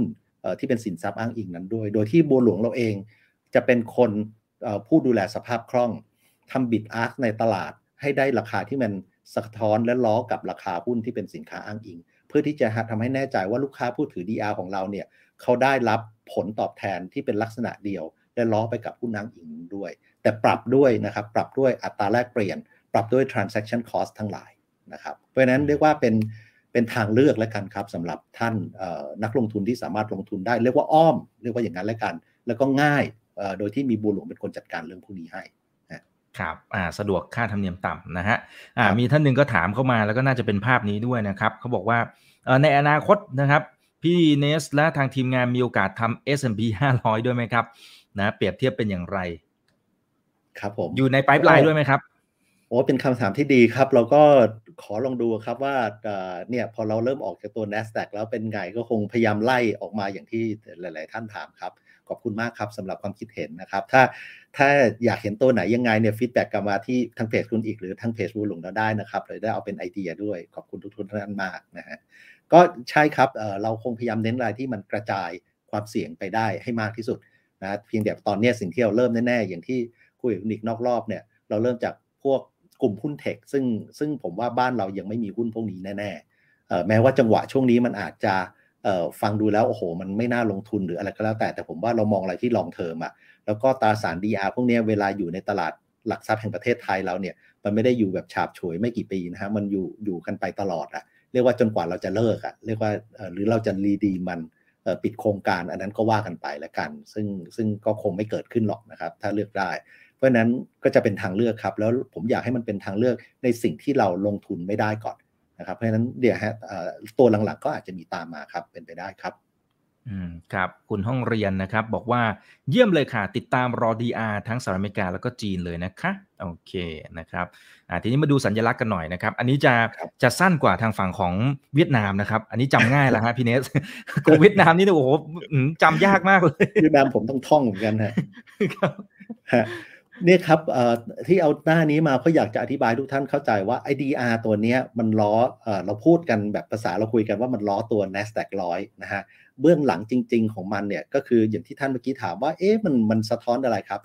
สิ่งที่มันสะท้อนก็คือว่าบัวหลวงเราจะไปอ้างอิงกับหลักทรัพย์หลักทรัพย์ต่างประเทศที่ตลาดฮ่องกงนะครับมันเป็น NASDAQ 100 ETF ที่ออกโดยบลจที่นั่นชื่อว่า China AMC นะฮะ หลักทรัพย์บัวหลวงเนี่ยจะไปถือไอ้หุ้นตัวนี้ไว้ ซึ่งรหัสของเขาคือ 3086 .hk ไปกดดู Google ยู Yahoo Finance อะไรได้หมดนะครับ ท่านก็จะเห็นตัวนี้นะฮะตัวนี้เนี่ยที่อยู่ที่ตลาดฮ่องกงเนี่ยขนาดของเขาอยู่ที่ประมาณ 6,500 ล้านบาทนะครับราคาซื้อขายเขาอยู่ประมาณสัก 29 ดอลลาร์ฮ่องกงนะครับแล้วก็ค่าธรรมเนียมคือเขาเป็น ETF นะครับคุณนิกเพราะฉะนั้นเขาจะมีบลจซึ่งคือ China MBC ที่ออกอันเนี้ยเขาจะมีค่าบริหารอยู่แค่ 0.3%ต่อปีแค่นั้นเอง นะครับแล้วก็กองนี้เนี่ยก็จะมีการจ่ายปันผลด้วยนะหลายๆท่านก็ถามว่าอ้าวแล้วถ้า ETF เขาจ่ายปันผล DR เป็นไง ก็ต้องบอกว่า DR เราก็จะจ่ายตามไปด้วยอ๋อโอ้ครับครับเพียงแต่ว่าอย่าง DR ที่เวียดนามที่เราทำเนี่ยพวกนั้นเนี่ยเขาจะไม่จ่ายปันผลก็จะพอกอยู่ในกองไปเรื่อยๆ มันก็แล้วแต่สไตล์ของแต่ละที่ครับ แต่อย่างของเจ้านี้เนี่ยก็จะมีการจ่ายปันผล เราก็ถ้าเขาจ่ายมาเราก็จ่ายไปให้กับผู้ถือ DR ของเราด้วยนะครับ เพราะฉะนั้นย้ำนะครับว่าตัวที่เราถือเนี่ยคือตัว ETF ที่อยู่ที่ตลาดฮ่องกงนะครับหลายๆท่านก็ถาม เอ๊ะทำไมต้องเป็นฮ่องกงครับแล้วแล้วทำไมไม่ไปซื้อตัวที่อยู่ในตลาดอเมริกาล่ะ มันก็กลับมาที่เราคุยเมื่อกี้ครับว่า DR ถูกซื้อขายในตลาดเมืองไทย สมมติท่านนักลงทุนซื้อกันเข้ามาเยอะแยะ ถามว่าแล้วผมจะไปซื้อได้ไงในตลาดอเมริกาในขณะที่อเมริกาปิดเมืองไทยเปิด อันนี้ผมก็จะทำไม่ได้เพราะผมทำไม่ได้ผมดูแลสภาพคล่องได้ไม่ดี ผมก็เสียชื่อเสียงในแง่ของบลบุหลวงใช่ไหมเพราะฉะนั้นแต่ว่าไงก็ตามเราถึงบอกว่าเราเราจะต้องไปซื้อตัว ETF อันนี้เป็นกฎของกรตเลยนะครับ ว่าที่ว่าเราจะต้องเข้าไปซื้อสินทรัพย์อ้างอิง เพราะตัวที่เราลงทุนได้ก็คือตัวที่ฮ่องกงซึ่งเวลาเราออกอันนี้คุณอีกผมก็ไปดูต่อว่า แล้วฮ่องกงเนี่ยตัว ETF NASDAQ ที่ฮ่องกงเนี่ยแล้วราคามันอ้างอิงกับอะไรอะ่ะผมถึงเอาชาร์ตอันแรกที่ที่เป็น time zone ในการเทรดให้ดูว่า ตัวที่เราดูนะครับตัว NASDAQ ETF ที่ฮ่องกงของ China MC เนี่ยราคามันล้อกับตัว NASDAQ Future ซึ่งเทรดกัน 24 ชั่วโมงนึกออกไหมฮะ เพราะฉะนั้นเนี่ยท่านก็ไม่ต้องห่วงนะครับว่า เอ๊ะเวลาเราซื้อ NASDAQ ตอนนี้แล้วตลาดหุ้นอเมริกาปิดเนี่ย แล้วตัวนี้ราคามันจะเคลื่อนไหวไง ก็ต้องบอกนะครับว่ามันจะเคลื่อนไหวตาม future ซึ่ง future เนี่ย trade กัน 24 ชั่วโมงนะครับ future ถ้าผมจำไม่ผิดนะคุณอิกมูลค่าการ trade เนี่ยแบบ เป็นล้านล้านอะเออเยอะมากอะต่อวันนะครับ เพราะฉะนั้นมันเรียกว่าเป็นสินสภาพคล่องสูงมากของตัว NASDAQ นะครับ เพราะฉะนั้นเนี่ยราคาเคลื่อนไหวระหว่างวันของช่วงเอเชียเนี่ยนะครับมันก็น่าที่จะล้อตาม future เรียกว่าอย่างนั้นแล้วกันนะครับเพราะฉะนั้นก็เนี่ยครับก็แน่นอนราคาที่เมืองไทย trade ล้อกับตลาดราคาที่ฮ่องกงซึ่งล้อกับ future 24 ชั่วโมง ถามว่าแล้วมันจะไปใกล้เคียงกับเวลาอเมริกาเวลาตลาดอเมริกาเปิดไหม ตามสถิติที่เราดูนะครับ ถึงเวลามันก็ราคา future มันก็จะไปต่อที่อเมริกาตอนเปิดอีกเช่นกันนะครับ ก็จะเป็นลักษณะนั้นนะครับเพราะฉะนั้นให้มีความชัดเจนก่อนนี้ครับครับเออแล้วอย่างอย่างการจ่ายเงินปันผลนะครับพี่เนสคือหลักการมันก็จะเหมือนกับหุ้นไทยอย่างนั้นเลยใช่ไหมครับ หมายถึงว่าจะโดน withholding tax 10%อย่างนั้นเลย เสมือนว่าเป็นหุ้นตัวหนึ่งครับตามนั้นเลยครับโอเคโอเคครับเคลียร์ได้ครับอ่าอันนี้จะเป็นทางฝั่งของอเมริกานะครับถัดมานะครับ เผื่อแป๊บเดียวนี้เราคุยกัน 40 นาทีแล้วนะครับ งั้นเดี๋ยวไปดูทางฝั่งของตัว Star 50 นะครับ อันนี้ก็น่าสนใจเหมือนกันนะครับครับ อันนี้ก็เลยอยากจะรีแคปให้กับทุกท่านทราบนิดนึงนะครับว่าเอ่อไอตัว Star 50 ที่เราคุยมันคืออะไรนะครับ Star 50 เนี่ยมันเป็นเอ่อมันเป็นเหมือน Star Board เรียกว่างั้นเป็นเหมือนกระดานหุ้นนะกันในเอ่อในตลาดหุ้นตัวเอ่อเซี่ยงไฮ้นะครับ SSE นะฮะ เซี่ยงไฮ้ Stock Exchange นะฮะมันเป็นบอร์ดที่เขาสร้างขึ้นมานะครับโดยที่เขาต้องการทำให้หุ้นเนี่ยมันเข้ามาจดทะเบียนได้ง่าย มาระดมทุนได้ง่าย เขาต้องการสนับสนุนหุ้นนวัตกรรมนะครับอันนี้เป็นนโยบายของรัฐบาลจีนเลยนะครับแล้วก็หุ้นที่จะเข้ามาเนี่ยส่วนใหญ่นะครับเขาเรียกว่าจะเป็นหุ้นที่ตอบสนองต่อนโยบายในการยุทธศาสตร์ชาติจีนนะครับเขาจะมีเป็นแผนฉบับต่างๆนะฮะเราก็เอามาดูไปเรื่อยๆเขาจะเปลี่ยนไปเรื่อยๆนะฮะแต่โดยสรุปนะครับเรียกง่าย ๆ เลยว่า ผมว่าจีนเนี่ยเขามีแผนยุทธศาสตร์ที่ชัดเจนว่าเขาอยากจะสนับสนับสนุนอะไรนะครับ ที่แน่ ๆ ตอนนี้สิ่งที่เขามองคือเรื่องของเขาเรียกว่า hard tech นะฮะคือพวกพวกซอเชิงพวกซอฟต์แวร์ พวกแพลตฟอร์มเนี่ยจะดูเหมือนนะครับเป็นสิ่งที่เขาไม่ค่อยออ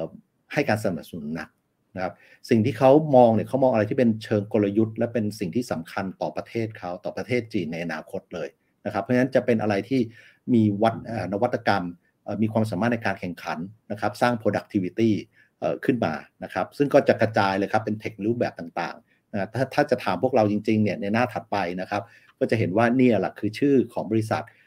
ที่ 10 ตัวแรกนะครับที่มีน้ำหนักสูงสุดในตัว Star 50 Index นะฮะซึ่งมีหุ้น 50 ตัวนะครับพูดจริงๆ หลาย ๆ ชื่อเนี่ยผมดูผมก็ยังไม่ค่อยรู้หรอก แล้วก็หลาย ๆ คนก็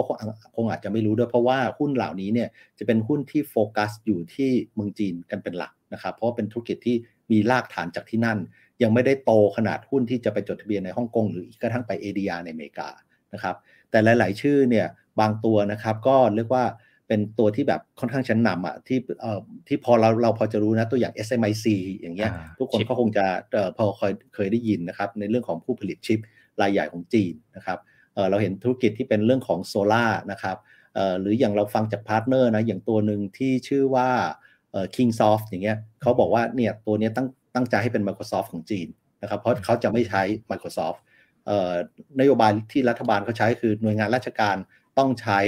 ซอฟต์แวร์แบบนี้ของคนจีนเท่านั้นนะครับเพราะฉะนั้นเนี่ยนี่คือการสนับสนุนจากรัฐบาลเขาที่มีต่อนวัตกรรมในประเทศเขาที่เขาต้องการให้แข่งขันแล้วลดการพึ่งพิงของต่างประเทศ นะครับเนี่ยนโยบายแนวนโยบายจะเป็นอย่างนี้เลยอีกตัวหนึ่งที่ที่ไม่ได้อยู่ใน top 10 นะคุณอิกเปิดผมเป็นลูกค้าก็ด้วย ไอตัวชื่อหุ่นยนต์ดูดฝุ่นชื่อ Roborock อ๋อเออผมก็ดูโอ้โหดีไซน์สวยมากมันเจ๋งมาก ผมก็ไปกดดูก่อนผมซื้อ อ๋อ Xiaomi เข้าไปซื้อ แล้วก็บริษัท Roborock ก็เป็นหุ้นในบอร์ด Star 50 นี้ด้วย เนี่ยคือหุ้นที่นวัตกรรมนวัตกรรมมันเจ๋งมากเลยแล้วแบบอย่างเงี้ยก็ก็ก็จะเป็นอะไรที่ที่มี productivity เป็นแบบนั้นจริงๆ จะไม่ใช่ แนวแพลตฟอร์มแล้วนะฮะหรือเป็นแนวเรียกว่าฟินเทคแล้วกัน อาจจะเรียกว่าอย่างนั้นนะครับ เพราะฉะนั้นนี่คือหุ้นแห่งอนาคตที่เขามองไว้นะฮะที่ผมว่ามันน่าสนใจ เพราะว่าหุ้นเหล่านี้เนี่ยศักยภาพในการเติบโตเนี่ยมันจะค่อนข้างสูงนะครับ ถ้าเราดูจากตรงนี้ก็ได้ก็จะเห็นว่าหุ้นพวกนี้เนี่ยจริง ๆ แล้ว PE เนี่ยถ้าดูอย่างนี้นะครับค่อนข้างสูง แต่ว่าถ้าได้ดูในแง่ของ e a r n i n g growth ของหุ้นเหล่านี้เนี่ยก็จะสูงด้วยเช่นกันนะครับ เพราะว่ามันเป็นหุ้นของอนาคตจริงๆ นะครับ ซึ่งถ้าตัวไหนเนี่ยแล้วเราก็รู้ว่าถ้ารัฐบาลจีนเขาสนับสนุนได้อย่างเต็มที่เนี่ยแค่ขนาดเศรษฐกิจเขาเนี่ยก็ใหญ่มากๆแล้ว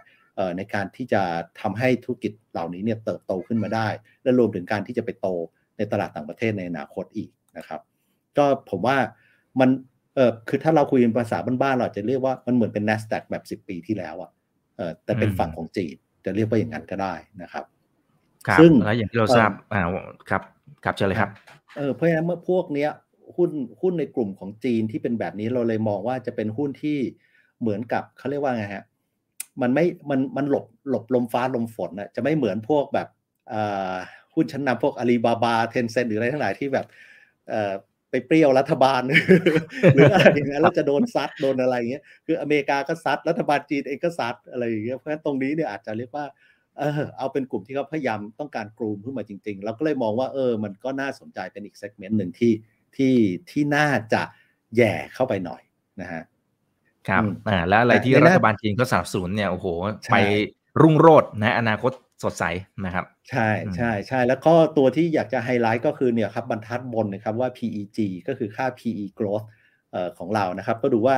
ค่า PE หารด้วยค่า growth rate ของ e a r n i n g เขาเนี่ยหุ้นเหล่านี้เป็นยังไงบ้างถ้าเทียบนะครับ จริงๆก็ต้องบอกว่าหุ้นจีนตอนนี้ลงมันมันเยอะ ทั้ง CSI ทั้ง A50 ทั้ง Chinex ทั้ง Star 50เนี่ยก็จะเห็นว่าความที่ราคาหุ้นเขาลงมาเยอะเนี่ยทำให้ PE มันต่ำแต่ว่า growth rate เขายังสูง เพราะฉะนั้นเวลาหา PEG มาก็อะไรก็ตามค่า PEG ที่น้อยกว่าหนึ่งเนี่ยถือว่าใช้ได้แหละนะครับเพราะฉะนั้นจะเห็นว่าทั้งแผงของหุ้นจีนเนี่ยก็แม้ว่าบางทีจะมีค่า PE ที่สูงนะ แต่ earning growth ก็อยู่ในระดับที่สูงด้วย มันเลยทำให้มีความน่าสนใจในการลงทุนนะครับ เพราะฉะนั้นเราก็หวังว่าถ้าถ้านะครับถ้าธุรกิจเหล่านี้สามารถ deliver เรื่องของนวัตกรรมต่างๆ ที่เขาพยายามทำขึ้นมาได้ บวกกับแรงผลักดันจากรัฐบาลเข้ามาอีกเนี่ยก็เป็นเรื่องที่น่าสนใจนะครับ แต่ต้องเรียนนิดนึงครับ Star 50 เนี่ยเป็นอินดี x ที่ผมเข้าใจว่าเขาเกิดมาตั้งแต่ปี 2019 นะครับตัว Star Board เนี่ยแล้วในตัวตลาดหุ้นของจีนเนี่ย90%เป็นการเทรดโดยนักลงทุนรายย่อยชาวจีนนะครับสถาบันเนี่ยไม่ค่อยมีอยู่แล้ว ต่างชาติเนี่ยเข้าไปเทรดจีนไม่ได้อยู่แล้ว เพราะพวกนี้เป็นต้องมีโคตา้าอย่างที่เรามาคุยว่า qualified institutional investor ถึงจะเข้าได้ เพราะฉะนั้นเนี่ยมันเป็นการเรียกว่า ซัดกันระหว่างนักลงทุนรายย่อยเอง เพราะฉะนั้นที่ผ่านมาหุ้นใน Star 50 เนี่ย โอ้โห PE นี่แบบสูงกันกระหน่ำนะครับ แล้วก็หุ้นก็ขึ้นกันมากมายจนทั้งเนี่ยปีปีนี้ที่ผ่านมาเนี่ยล่วงกันหนักเลยนะครับ ในทางกับการการที่ล่วงเยอะๆ มันคือโอกาสนะครับ เรามองอย่างนั้นนะครับ ก็สรุปไปอีกหน้าหนึ่งแล้วกันนะครับ เพราะฉะนั้นตัว DR Star 50 ที่เราเอามาเนี่ยนะครับ ก็ชื่อของมันที่จะเข้าไปเทรนในตลาดหลักทรัพย์แห่งประเทศไทย เราก็คือชื่อ Star 5001นะครับคือ Star 50 01 คือรหัสของหลักทรัพย์บัวหลวงนะครับตัว DR เนี้ยก็จะไปอ้างอิงกับอะไรนะครับ เราจะไปลงทุนตัว ETF ที่ชื่อว่า 3151 HK อันเนี้ยของบริษัทที่ชื่อว่าบลจนะครับชื่อว่า Premier Partner นะครับ China Star 50 ETF นะครับตัว ETF อันนี้จดทะเบียนในตลาดหลักทรัพย์ฮ่องกงนะครับ AUM เขาอยู่ประมาณ 1,600 ล้านนะครับ ก็ถ้าเมื่อก่อนก็อยู่สักประมาณ 3 4พันล้านนะคุณเอกนี่มันลงมาครึ่งหนึ่งเลยอะนะครับเพราะฉะนั้นก็ก็เลยจะเห็นว่าลงมาเยอะหน่อยนะครับแต่พวกนี้ไม่ต้องห่วงหรอก เพราะว่าหุ้นที่แบ็กอัพอยู่สำหรับตัว ETF อันนี้เนี่ยเขาเรียกว่าสภาพคล่องการซื้อขายสูงมากนะครับ เพราะเป็นบริษัทเราอาจจะฟังว่า โอ้โห เป็นบอร์ดใหม่อะไรอย่างนี้ แต่พวกนี้ Market Cap กันเป็นหมื่นเป็นแสนล้านบาทนะครับไม่ไม่ใช่เป็นบริษัทเล็ก ๆ เลยนะครับ ค่าธรรมเนียมของตัว ETF อันนี้อยู่ที่ 0.58 นะครับบลจเขาคิดนะ บัวหลวงไม่ได้คิด บัวหลวงไม่ได้คิดอะไรนะครับ แล้วก็นโยบายการจ่ายปันผลเขาก็ปีละหนึ่งครั้งเช่นกันนะครับ ครับ ครับ อ่า อันนี้หลายคนจะสนใจนะครับ บอกว่ามีการจ่ายเงินปันผลด้วยนะ อ่า คอมเมนต์เข้ามาได้นะครับ อ่าทีนี้มาสรุปกันหน่อยนะครับถึงความน่าสนใจแล้วก็เป็นความเสี่ยงด้วย ซึ่งก็จะเป็นการตอบคาถาม 2 ท่านนะครับไปพร้อมๆกันเลยนะครับบอกว่าความเสี่ยงมีมุมไหนบ้าง เพราะว่าเราคุยกันมามีแต่มุมที่ดีนะครับอ่างั้นสองสามหน้านี้ก็น่าจะสรุปแล้วก็เป็นการตอบคำถามสองท่านนี้ได้เลยนะครับฮะโอเค เอาความน่าสนใจก่อนแล้วกันนะครับ ก็อย่างที่ผมเรียนครับ นี่มันเป็นโอกาสที่เรากระดิกนิ้วกดสตรีมมิ่งซื้อหุ้นใน d a s d a q ได้เลย ครั้งแรกของชีวิตผมด้วยนะครับ ที่ทำได้ในตลาดหุ้นไทยเพราะนั้นมันสะดวกมากๆ เราคุยถึงหุ้นเมกาเวียดอะไรไงมันไกลตัวเหลือเกิน แต่คราวนี้มันใกล้ตัวมากขึ้นเยอะแล้วนะครับ แล้วก็ความที่มันเป็น ETF เนี่ยท่านได้เหมาเข่งนะครับ เป็นหุ้นชั้นนำของตลาดอเมริกาทั้งหมดหลาย ๆ ตัวเข้าไปเลยนะครับ แล้วก็เวลาจะเทรดความที่มันซื้อขายบนเวลาไทยเนี่ยท่านสมมติมีอะไรเกิดขึ้นในบ้านเราในเวลาไทยเรา ท่าน take action ได้ตอนนี้เลย ถ้าเป็นเมื่อก่อนท่านอาจจะต้องรอตลาดอเมริกาเปิด ซึ่งราคามันก็สะท้อนไปแล้วล่ะ ตอนมันถ้าเทรดตอนนี้มันก็สะท้อนเหมือนกันนะครับ เพราะว่าฟิวเจอร์ future มันคงจะวิ่งเหมือนกันแหละแต่ว่ามันก็ทำให้เรา take action ได้รวดเร็วนะครับ แล้วก็ข้อสุดท้ายนะครับ ผมว่าถ้ามอง long term เนี่ยหุ้นเหล่านี้ยังไงก็ยังเป็นหุ้นที่น่าสนใจมีอัตราการเติบโตสูงอยู่ดีแหละนะครับ ความเสี่ยงนะครับแน่นอนเป็นเรื่องที่ผมต้องคุยกับทุกท่านอยู่แล้ว มันกระจุกตัวเรื่องของเทคโนโลยีค่อนข้างเยอะงั้นอย่างที่เรามักกลัวช่วงนี้ครับว่า bond yield ขาขึ้นนะครับ เอ่อ risk premium ทุกอย่างมันจะสูงขึ้น เพราะฉะนั้นหุ้นอะไรที่เทรดแพงๆเนี่ยมันจะราคามันจะตกลง มันจะถล่มลง มันก็เอ่อดอกเบี้ยกับราคาหุ้นมักจะเป็นภัยกันอยู่แล้วไม่ไม่ไม่ค่อยนั่น แต่ว่าสิ่งที่จริง ๆ นักวิเคราะห์ค่าของบูหลวงเราดูนะครับ นิดนึงก็มีเขาทำชาร์ตไว้น่าสนใจจริง ๆ อยากจะชวนให้ไปถ้าเป็นไปได้นะครับ ไปกดดู YouTube เราก็ได้จะมีที่นักวิเคราะห์เราคุณชันลงทางด้านควอนศึกษามาเลยนะคุณอีกเขาบอกในช่วงที่บอลยิวขึ้นเนี่ยหุ้นมันจะต้องมี correction แต่หลังจากนั้นเนี่ยบางทีมันจะกลับไปแล้วมันทำนิวไฮเสียด้วยซ้ำนะครับเพราะฉะนั้นบอลยิวจะกดดันครับ แล้วก็จะกดดันในเรื่องของ valuation ซึ่งตอนนี้เนี่ยราคาหุ้นลงกันมาเยอะแล้วเหมือนกันนะครับอย่างเช่น NASDAQ ก็ลงกันมาจาก year to date ผมว่าน่าสิบเก้าเปอร์เซ็นต์ได้มั้งนั้นมันก็เป็นโอกาสแล้วครับว่าเราอาจจะเริ่มพิจารณานะครับ ผมไม่ได้บอกให้ท่านจะต้องใส่เงินอัดไปเลยนะครับ ไม่ใช่นะครับ แล้วก็ไม่แนะนำให้ทำอย่างนั้นด้วยนะฮะสิ่งที่อยากเห็นมากกว่าคือ ทยอยสะสมนะครับ ค่อยๆดูให้เราเข้าใจศึกษาพฤติกรรมมันมากขึ้น เพราะว่าคราวนี้มันใกล้ตัวท่านมากขึ้นแล้ว ท่านจะเห็นตัว NASDAQ 100 ETF เนี่ยมันวิ่งอยู่บนตลาดหุ้นเราทุกวัน คราวนี้ท่านจะเริ่มมีความรู้สึกแล้วว่าเอ้วันหนึ่งที่มันผันผวนกัน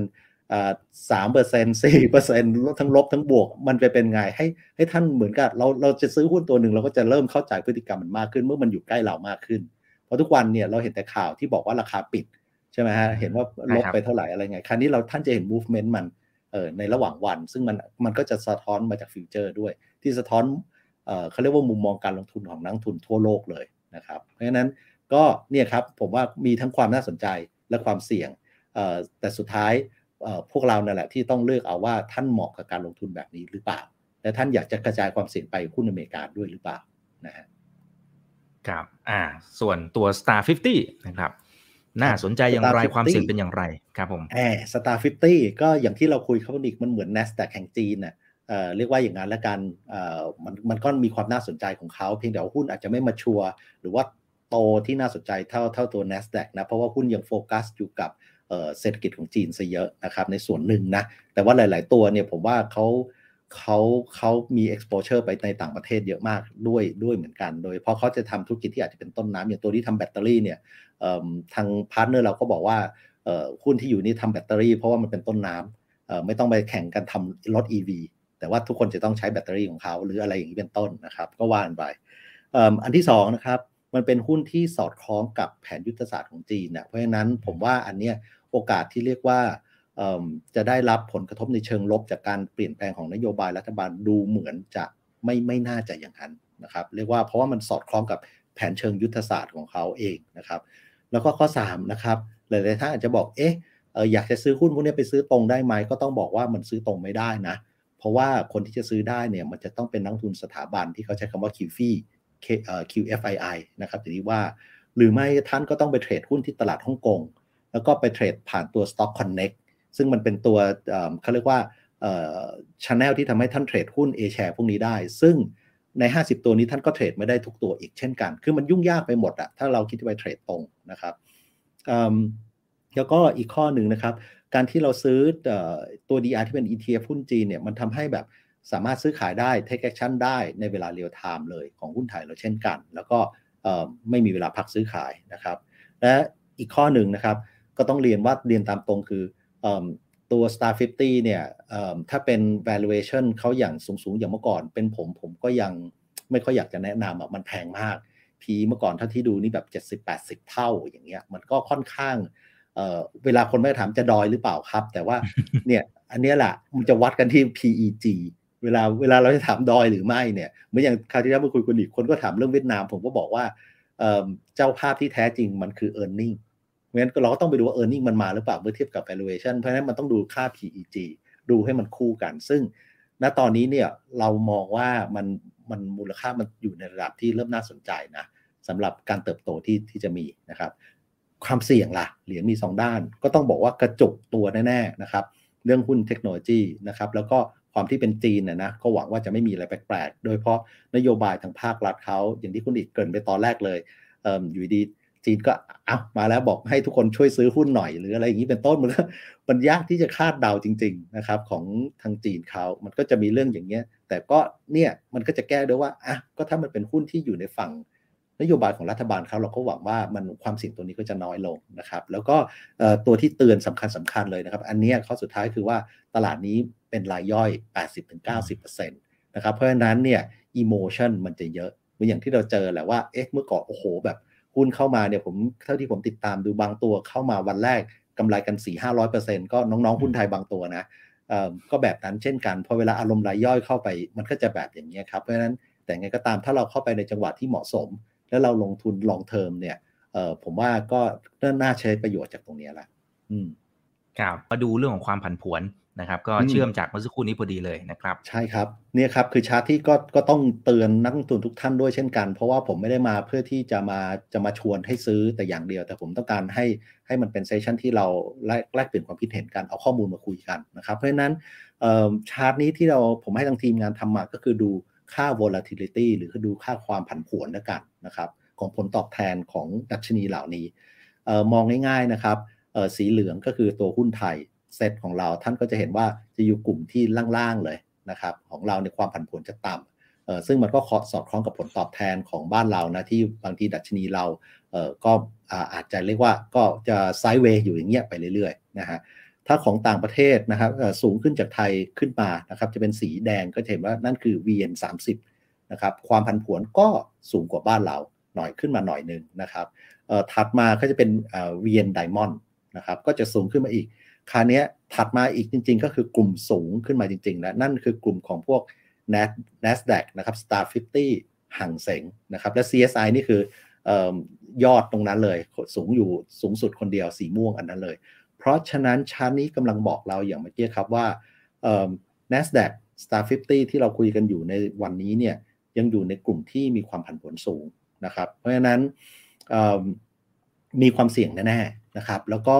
แต่ในหุ้นที่มีความผันผวนสูงมันหมายความว่าทั้งดาวไซด์ก็จะมีอัพไซด์ก็จะมีนะครับเพราะว่าถ้าท่านเทียบกับอะไรครับ ถ้าท่านเทียบกับการลงทุนในพันธบัตรไม่มีความผันผวนได้ผลตอบแทนฟิกซ์แน่ มันก็จะต่ำไปด้วย แต่อะไรก็ตามที่มีความผันผวนสูง high risk high return มันมาด้วยกันนะครับเพราะฉะนั้นเวลาเราคุยกันเนี่ยฮะเรามักจะบอกว่า NASDAQ เนี่ยเรียกว่าก็เรียกว่า high risk high return นะสำหรับการลงทุนใน NASDAQ Star 50 นี่ higher risk higher return นะครับ อันนี้ขอเตือนไว้ก่อนนะครับ higher risk higher return นะครับ เพราะว่ามันจะเป็นอย่างที่ว่าจริง ๆ เพราะว่ามันเป็นหุ้นเล็กด้วย แล้วก็เป็นหุ้นที่หลายย่อยด้วย แต่ว่าผมว่าถ้ามองระยะยาวพักเงินไว้นะฮะ แล้วก็อดทนกับมัน แล้วเข้าไปในจังหวะที่เหมาะสมเนี่ย ผมว่าน่าสนใจนะครับ เพราะฉะนั้นตัวนี้จะเป็นตัวบอกเราได้ดีที่สุดว่า เพราะฉะนั้น Product นี้ต้องเหมาะกับท่านที่ รับความเสี่ยงได้นะครับแล้วก็พร้อมในการที่จะกกระจายความเสี่ยงในการลงทุนด้วยนะครับ แต่ถ้าท่านเห็นดัชนีเราเออไม่ใช่ตัวดัชนีตัว NASDAQ กับ Star 50 ที่ volatility ขนาดนี้ถ้าเป็นหุ้นรายตัวนี้ยิ่งหนักไปกันใหญ่นะฮะเพราะฉะนั้นถ้าท่านจะลงทุนหุ้นรายตัวเลยเนี่ยท่านต้องเตรียมใจ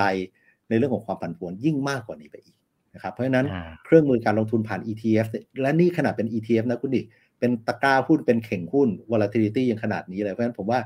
เริ่มแบบตรงนี้น่าจะเหมาะสมกับผู้ที่จะอยากลงทุนในต่างประเทศนะครับใช่ครับ อ่า ไม่งั้นก็ต้องทำกันบ้านหนักเลยนะครับ ว่าจะไปซื้อตัวไหนอะไรอย่างไร แถมยังต้องทำใจด้วยนะในช่วงที่เจอความผันผวน ส่วนภาพนี้จริง ๆ ก็จะเหมือนกับที่ที่พี่เนสบอกนะครับ บอกว่าเออเนี่ยเจ้ามือที่แท้จริงเนี่ยมันอยู่ที่ตัวผลประกอบการด้วย อันนี้เอามาให้เห็นแบบ ให้เห็นโอ้โหกันทุกตลาดเลยนะครับ อืม ใช่คือภาพนี้เป็นภาพที่ผมผมผมอยากดูแล้วเอามาเรียกว่ามันค่อนข้างอธิบายได้หลายอย่างนะคุณเอกคือเอาง่ายๆ เอาตลาดเซตเราก่อนนะครับภาพนี้บอกอะไรเราบ้างนะครับเส้นสีแดงๆเนี่ยคือเส้นของตัว forward EPS ที่เรามาคุยกันนะว่าแบบนักวิเคราะห์คาดการณ์กันว่า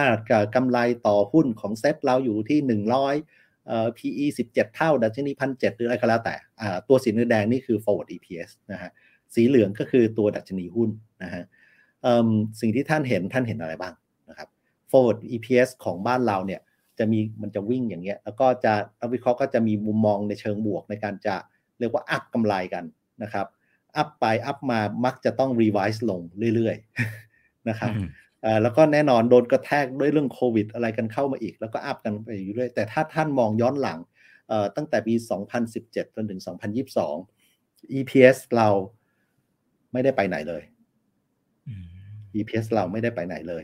เพราะฉะนั้นเนี่ยผมว่ามันน่าจะเป็นตัวบอกไงว่า แล้วจะให้ราคาหุ้นมันไปไหนได้ล่ะ เส้นกราฟสีเหลืองมันท่านก็จะเห็นว่ามันเลยจะไซด์เวย์กันอยู่อย่างเงี้ยแล้วมันก็ลงมาในช่วงโควิด แล้วมันก็ขึ้นไปแล้วมันก็จะไซด์เวย์อยู่อย่างเงี้ยนี่ผมมองแบบ long term investor เลยนะคุณเด็กคือมองในเชิง asset allocation นะฮะว่าไม่ไม่ได้ไปเจาะหุ้นหลายตัว ถึงต้องเริ่มขยับไปต่างประเทศ อ่า อืมผมกำลังบอกว่าเวลาเพราะฉะนั้นที่เราคุยกันเรื่องของ aging society เอ่อ จะหา growth จากไหนเนี่ยตัว e a r n i n g เนี่ยมันเป็นตัวตอบเออ e a r n i n g มันคือเจ้าเจ้าภาพที่แท้จริงอะว่ามันก็อยู่อย่างเงี้ยมันวิ่งอย่างเงี้ยเราคุยกัน forecast EPS กันหลักร้อยถึงเวลาก็ revise ลงกันทุกทีมันทำไม่ได้อะมัน growth มาจากไหน อันเนี้ยผมว่าคือเรื่องสำคัญมันเป็น strategy ระดับประเทศเลยนะอันที่2นะครับที่กลับมาดูก็ต้องมา recheck ว่า โอเค ด้วยที่ทั้ง e a r n i n g แล้วทั้งราคาหุ้นแบบนี้เนี่ย ค่า PE มันเป็นยังไงบ้างนะครับ ก็จะเห็นว่า PE บ้านเรามันก็จะสวิงไปมาตอนนี้ก็อยู่ที่ 17.4 นะครับ คราวนี้กลับไปดูตัวเวียดนามดิ ลองไปดูทางขวา ถามว่าเอ้ยเวียดนามที่เราบอกหุ้นขึ้นขึ้นกันมาเนี่ยฟองสบู่หรือเปล่า ก็กลับมารีเช็คกันนี่ครับว่าไอ้สีแดงๆเป็นยังไง ท่านก็จะเห็นว่าสีแดงๆเนี่ยมันก็จะเนี่ยเหมือนอย่างที่ผมคุยเลยว่าช่วงแรก ๆ เราบอกว่าเขาเป็นตลาดที่น่าสนใจจะมี growth แต่เขายังไม่ deliver พอเขายังไม่ deliver นักเนี่ย ในปี 2018-2019 ดัชนีเขาเลยยังไม่วิ่งนัก แต่พอหลังๆเนี่ยตั้งแต่ช่วงโควิดอะไรขึ้นมาเนี่ย forecast earning เขาขึ้นขึ้นเยอะมากด้วย เพราะฉะนั้นตัวเส้นสีแดง EPS มันโตขึ้นตลอด สอดคล้องกับราคาหุ้นก็ขึ้นอยู่ตลอดเช่นกันนะครับเพราะเนี่ยนั้นถึงบอกว่าเจ้าภาพที่ตัวจริงก็คือกำไรเนี่ยแหละว่ามันมีหรือเปล่า แล้วก็เรามา recheck กันที่ค่า PE อีกเหมือนกัน ก็จะเห็นว่า PE เขาจะวิ่งอยู่ระดับอย่างณตอนนี้ก็อยู่ที่ประมาณ 13 เท่า ซึ่งต่ำกว่าค่าเฉลี่ย ที่อยู่ที่ 16 เท่าซะอีก เพราะฉะนั้นเนี่ยจึงเป็นคำตอบครับ อย่างที่หลาย ๆ ท่านถามว่าเวียดนามที่ไปกันเยอะแยะขึ้นกันมาเยอะดอยแล้วหรือยังผมว่าภาพนี้เนี่ยลองไปศึกษาดูแล้วว่าเรา convince หรือเปล่ากับ story ที่เราเห็นจากข้อมูลที่มันโชว์แบบนี้นะครับ กลับมาล่างซ้าย NASDAQ ร้อยที่เราก็เห็นว่าโอ้โห NASDAQ ขึ้นกันมามหาการเหลือเกินกี่เท่ากันก็ไม่รู้เเส้นสีแดงเขาเป็นยังไงครับ เส้นสีแดงกำไรเขามันก็จะอยู่ในทิศทางที่มันโตขึ้นอยู่ตลอดแหละ เพราะว่าเขาเป็นหุ้นแห่งการเติบโตจริงๆ เพราะฉะนั้นก็จะไม่แปลกที่แล้วทำไมดัชนี NASDAQ มันจะต้องขึ้นไปเรื่อยๆอะงั้นผมว่าตัวนี้มันเป็นรีเช็คเหมือนกัน แล้วก็ในแง่ของ PE นะครับก็จะอยู่ที่ประมาณ 25 เท่า forward PE นะครับก็ณตอนนี้จึงเรียกว่าอยู่ที่ประมาณค่าเฉลี่ยนะครับเพราะฉะนั้นถามว่าเออเนี่ยในช่วงที่เราเเริ่มเอา DR ตัวนี้เข้ามา list เนี่ยถามว่ามันอยู่ในช่วงถูกหรืออยู่ในช่วงแพงก็ต้องบอกว่าอยู่ในช่วงนี้มัน neutral เพราะว่ามันอยู่ใน valuation มันอยู่ในค่าเฉลี่ย ไม่ได้แพงเหมือนช่วงก่อนหน้าเออแต่ก็ยังไม่ได้ถือว่าถูกเต็มที่นะเออเพราะฉะนั้นมันก็จะเป็นคำตอบโดยตัวมันเองนะครับทางขวาล่างขวาดัชนี Star 50 นะครับ ก็เออถ้าท่านดูดัชนี Star 50 ก็จะท่านจะเห็นอะไรบ้างครับ อย่างตัวสีเหลืองก่อนละกันมันตื่นเต้นดีนะครับคือดัชนี Star 50 ก็เห็นว่าเหวี่ยงไปมากันเลยนะครับ แล้วก็ในช่วงตั้งแต่ต้นปีมาเนี่ยไหลลงเลยนะครับ ก็จริง ๆ ใครที่ถือพวกนี้ก็คงจะเจ็บอยู่พอสมควรน่าจะลงมาแบบ 40%นะคุณดิแต่สิ่งที่น่าสนใจคือว่าเส้นสีแดงคือตัว e a r n i n g นะซึ่งอาจจะไซด์เวย์แต่ว่าตอนนี้เนี่ยนันันัตัว forecast ของเขา EPS เนี่ยในในปีนี้ก็ forecast ขึ้นมาสูงขึ้น เพราะฉะนั้นเวลากลับไปดูค่า PE recheck กันอีกเนี่ยก็จะเห็นว่า PE ตอนนี้อยู่ที่ 37 เท่า ต่ำกว่าค่าเฉลี่ยที่อยู่ที่ 64 เท่า ซึ่งถ้าเรียนตามตรงนะ 64 เท่ามันก็เวอร์ไป มันก็เวอร์ไปที่ผมว่ามันก็แพงเกิน มันก็แพงอะ่ะ มันก็ถ้าเราไปยุ่งนะตอนนั้นมันก็มีโอกาสที่เรียกว่าโอกาสไฟมันมันมือมันจะไหม้มือเราได้เหมือนกัน แต่พอมาตรงนี้เนี่ยสามเท่าก็ก็ผมว่าก็เป็นเรื่องที่น่าลุ้นนะ เพราะถ้าเขาเอาให้เอาให้ไม่ต้องกลับไปขึ้นหนึ่งค่าเฉลี่ยเนี่ยขึ้นไปนิดหน่อยเนี่ยมันก็น่าจะพอมีกำไรในการลงทุนให้พอสมควร มันจังหวะในการลงทุนก็เป็นเรื่องสำคัญเหมือนกันเพราะฉะนั้นจึงอยากนะครับให้พวกเราลองศึกษาข้อมูลแล้วก็มารีเช็คดูว่าเนี่ยด้วยจังหวะอย่างนี้เนี่ยโดยมุมมองของแต่ละท่านความสามารถในการรับความเสี่ยงไม่เท่า ท่านพร้อมจะลงทุนยังไง จะวางกลยุทธ์ในการลงทุนแบบไหนยังไงนะครับคราวนี้มันก็เป็น instrument สองตัวที่กล้าเพิ่มเข้ามาในตลาดหุ้นไทยแล้วให้เราสามารถเลือกลงทุนได้อืมครับผม โอเคนะครับ มีสองท่านนะครับ บอกว่า ตอนนี้กดซื้อในสตรีมมิ่งยังไม่เจอรหัสนี้นะครับ แล้วก็อีกท่านหนึ่งบอกว่าถ้ามีบัญชีโบรกอื่นๆเนี่ยหรือโบรกไหนก็ซื้อได้ใช่ไหมครับ รายละเอียดเป็นอย่างไรอยู่หน้านี้ครับต้องฝากเรียนท่านเมื่อกี้ครับ กดไปยังไม่เจอครับ เพราะว่ามันยังไม่ได้ถูกเข้าไปลิสต์ในตลาดเลยครับ เราจะเริ่ม IPO กันอาทิตย์หน้าเนี่ยฮะวันที่ 26-27 เมษายนนะครับแต่ก็ต้องขออภัยกับท่านที่อยากมีบัญชีไม่ได้มีบัญชีกับเราด้วย เพราะว่าการจองซื้อเนี่ยจะเปิดกับเฉพาะลูกค้าที่มีบัญชีกับหลักทรัพย์บุหลวงเท่านั้นนะครับ เพราะเราใช้การจองซื้อแบบออนไลน์ในการจองซื้อออนไลน์เนี่ยต้องเป็นลูกค้าเราถึงจะต้องมี login password เข้าไปจองได้ตัดกันได้ แล้วก็การจองเนี่ยเนื่องจาก วิธีของ DR เนี่ยครับอย่างที่ผมคุยในการทำ IPO นะ เราจะรวบรวมกันจากนักลงทุน แล้วเราก็จะไปซื้อหุ้นในต่างประเทศ เพราะฉะนั้นเราจะยังไม่รู้ราคาก่อน เราเรามีแค่คร่าวๆนะเพราะฉะนั้นเลยให้ทุกท่านจองมาเป็นจำนวนเงินที่ท่านอยากจะซื้อนะครับพอเราไปซื้อแล้วเราจะรู้ราคาว่าต้นทุนบวกค่าใช้จ่ายอะไรเป็นเท่าไหร่เราก็จะประกาศเป็นราคา IPO แล้วเราก็จะทอนเงินที่เหลือของท่านคืนเข้ากับไม่ว่าถ้าท่านเอาเงินมาจากบัญชีเทรดก็เอาเงินเข้าบัญชีเทรด เอาเงินไปจากแบงก์เราก็คืนเข้าบัญชีแบงก์นะครับเพราะฉะนั้นมันเลยจำเป็นนะครับ ต้องขออภัยจริง ๆ ว่าต้องเป็นลูกค้าที่มีบัญชีกับเรานะครับ หลังจากนั้นหลังจาก IPO นะครับ DR ตัวนี้จะถูกไปลิสต์ในตลาดหลักทรัพย์แห่งประเทศไทย ซึ่งผมคาดการว่าโดยปกตินะจากประสบการณ์ก็สักจะประมาณภายใน 1 สัปดาห์ หลังจากปิดการจองซื้อนะหลังจากนั้นเนี่ยคราวนี้นะทุกท่านก็จะสามารถเข้าไปซื้อขายในนั้นได้นะครับ ซึ่งการซื้อช่วง IPO ถามว่ามีประโยชน์ไงก็คงจะมีแน่ๆ คือว่า ไม่ไม่มีเสียค่าคอมมิชชั่นในการซื้อเหมือนการซื้อขายหุ้นในกระดานนะครับ เพราะว่า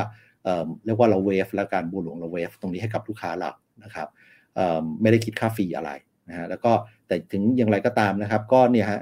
มันเป็น Product ที่พอมัน list ในตลาดแล้ว ท่านก็เข้าไปกดซื้อกดขายได้ตามเรียลไทม์ตามที่ต้องการได้เช่นกันนะครับอืมครับ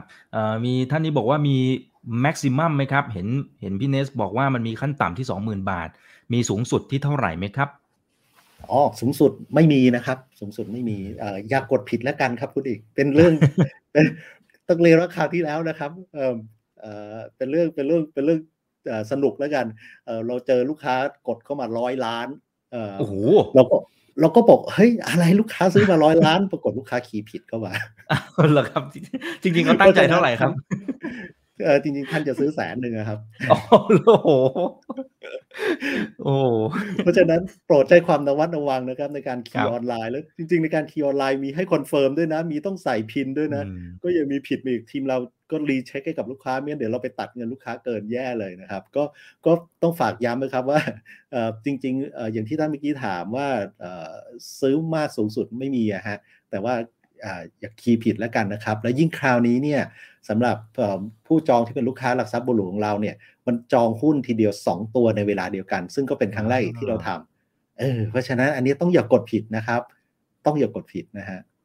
ครับ อ่า ต้องต้องมีสตินะครับ ตอนที่เรากำลังจะกดนะก็เป็นการตอบคำถามคุณเจนนาไปด้วยนะครับ บอกว่าหลังจากการจัดจำหน่ายกี่วันถึงจะเข้าเทรดคะ อ่า เมื่อกี้พี่เนสบอกไปแล้วนะครับ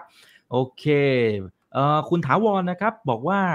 ตอนที่จ่ายเงินเป็นผลนะครับ จ่ายเป็น US หรือเปล่า เป็น US ดอลลาร์แล้วค่อยแปลงมาเป็นเงินบาท อย่างนั้นหรือเปล่าครับหลักการมันเป็นยังไงครับ ใช่ครับทุกอย่างที่ถึงนักลงทุนไทยจะเป็นบาทหมดนะครับ แต่ว่าต้นทางเนี่ยมันก็จะเป็น US ดอลลาร์แปลงมาอย่างนั้นแหละฮะใช่ เพราะฉะนั้นในการลงทุนนี้นะครับ ต้องย้ำว่าท่านยังมีความเสี่ยงทางด้าน currency อยู่นะครับถ้ามีความเสี่ยงในเรื่องของอัตราแลกเปลี่ยนอยู่ เพราะว่าหุ้นอ้างอิงเหล่านี้เนี่ยอย่างกรณีของทั้งสองตัวนี้เนี่ย มัน trade อยู่ในตลาดฮ่องกงเป็นฮ่องกงดอลลาร์ซึ่งฮ่องกงดอลลาร์เขา peg กับ US ดอลลาร์นะครับเพราะฉะนั้นยังไงก็ตามฮ่องกงดอลลาร์ไทยบาทเนี่ยท่านนักลงทุนทุกท่านยังมีความเสี่ยงอยู่นะครับ อันนี้ต้องขอย้ำนะครับแต่ว่าอย่างไรก็ตาม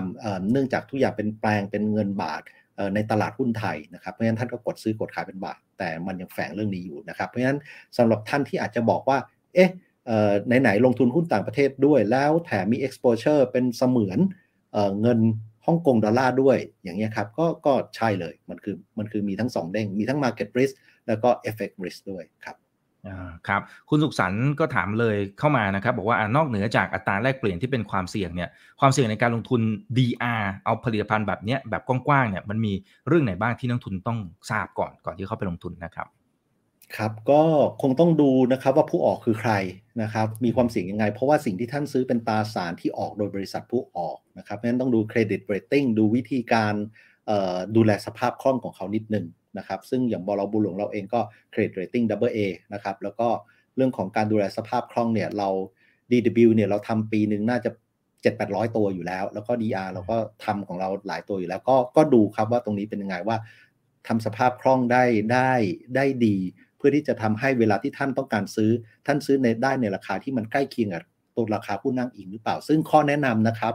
เเดี๋ยวของทางบัวหลวงเราเนี่ยจริงๆ ท่านกดไปดูก็ได้นะครับ ตอนนี้บัวหลวง co.cs/dr เออสิ่งที่เราทำเนี่ยกับ DR ที่เราออกเนี่ยเราจะใส่ราคาอ้างอิงไว้เลยว่า ราคาหุ้นตัวอ้างอิงเนี่ยครับที่อยู่ในต่างประเทศแปลงออกมาเป็นเงินบาท มันอยู่สักประมาณเท่าไหร่ ท่านจะได้ตัดสินใจได้ว่าเฮ้ยราคาที่เห็นในกระดานมันใกล้กันหรือเปล่านะครับ ในช่วงเวลาที่มันจะใกล้กันอย่างที่ผมเรียนในสไลด์ที่ให้คุณดิกดูอันแรกๆอันนั้นแหละครับมันจะใกล้กันในช่วงที่ตลาดบ้านเราเปิด และตลาดต่างประเทศเขาเปิดด้วย อันนี้ต้องขอขอย้ำนะครับเออคือถ้าท่านอาจจะหวังว่าเอ้ยตลาดบ้านเราเปิดอะแต่ตลาดเขาปิด แต่ท่านบอกว่าโอ้โหบัวหลวงจะต้องเอ่อทำสภาพคล่องให้เต็มที่เราก็บอกเราเราทำไม่ได้ เพราะว่าสมมุติท่านมีแรงซื้อเข้ามามหาศาล ผมไม่สามารถไปซื้อหุ้นที่ตลาดที่นู่นได้เพราะเขาปิดนะครับเพราะฉะนั้นจะปรับพอร์ตจะ ซื้อขายเยอะๆเนี่ยดูช่วงที่เวลาที่มัน overlap กันนะครับอันนั้นก็จะทำให้ท่านลงทุนได้อย่างสบายใจ แล้วก็แก้ปัญหาเรื่องสภาพคล่องนะครับเอออย่าไปเน้นพวกซื้อเปิดซื้อปิดอะไรอย่างนั้นเลยครับ มันมันมันไม่ค่อยมีประโยชน์อะไรครับพูดจริง ๆอืมครับผมโอเค อาจจะได้อีกสักหนึ่งถึงสองคำถามนะครับท่านนี้บอกว่าถ้ายังไม่มีหลักทรัพย์เอ่อหมายถึงบัญชีของหลักทรัพย์บัวหลวงเนี่ยนะครับ ยังทันไหมครับ ก็จะมีเวลาคือมันวันอังคารใช่ไหมครับ ที่เริ่ม อังคารพุธเปิดทันไหมครับมีเท่ากับมีวันจันทร์วันเดียวสิครับ วันจันทร์วันเดียวลองดูครับ เพราะว่าจริง ๆ ถ้าเปิดวันจันทร์เราก็ปกติเราใช้เวลาสิบห้านาทีครับอ๋อถ้าเอกสารครบนะครับ ใช่ถ้าเอกสารครบเพราะจริง ๆ เราใช้ออนไลน์หมดนะครับคุณอีกตัวที่จะใช้อย่างเดียวก็คือเรื่องบัญชีแบงก์ verify อะไรอย่างเงี้ยแต่ว่าทางทีมงานก็เตรียมสแตนบายอยู่แล้วครับ ก็ก็เชิญได้ครับวันจันทร์ยังทันครับอังคารก็เอาทันนะถ้าถ้าจะจองวันพุธ อ่าครับครับแต่แต่เผื่อเวลาไว้หน่อยแล้วกันนะครับเผื่อติดขัดอะไรนะครับเออคุณกิติวัตรบอกว่าอนาคตจะมี DR S&P 500 แล้วก็อินเดียไหมครับ สนใจมากครับ อืมโอ้ขอบคุณมากเลยครับ ก็เป็นคำแนะนำดีๆครับ เดี๋ยวเราจะเก็บไปพิจารณาดูนะครับอืมครับผม อ่า นั้นเป็นอนาคตนะครับ โอเค เดี๋ยวขอไล่ดูหน่อยนะครับตึ๊ดตึ๊ดตึ๊ดอ่า หลายท่านก็จะเป็นลักษณะของการทักทายเข้ามาแล้วก็ชื่นชมพี่เนสเข้ามานะครับ เอ่อ โอเค คุณวิสุทธ์ อืม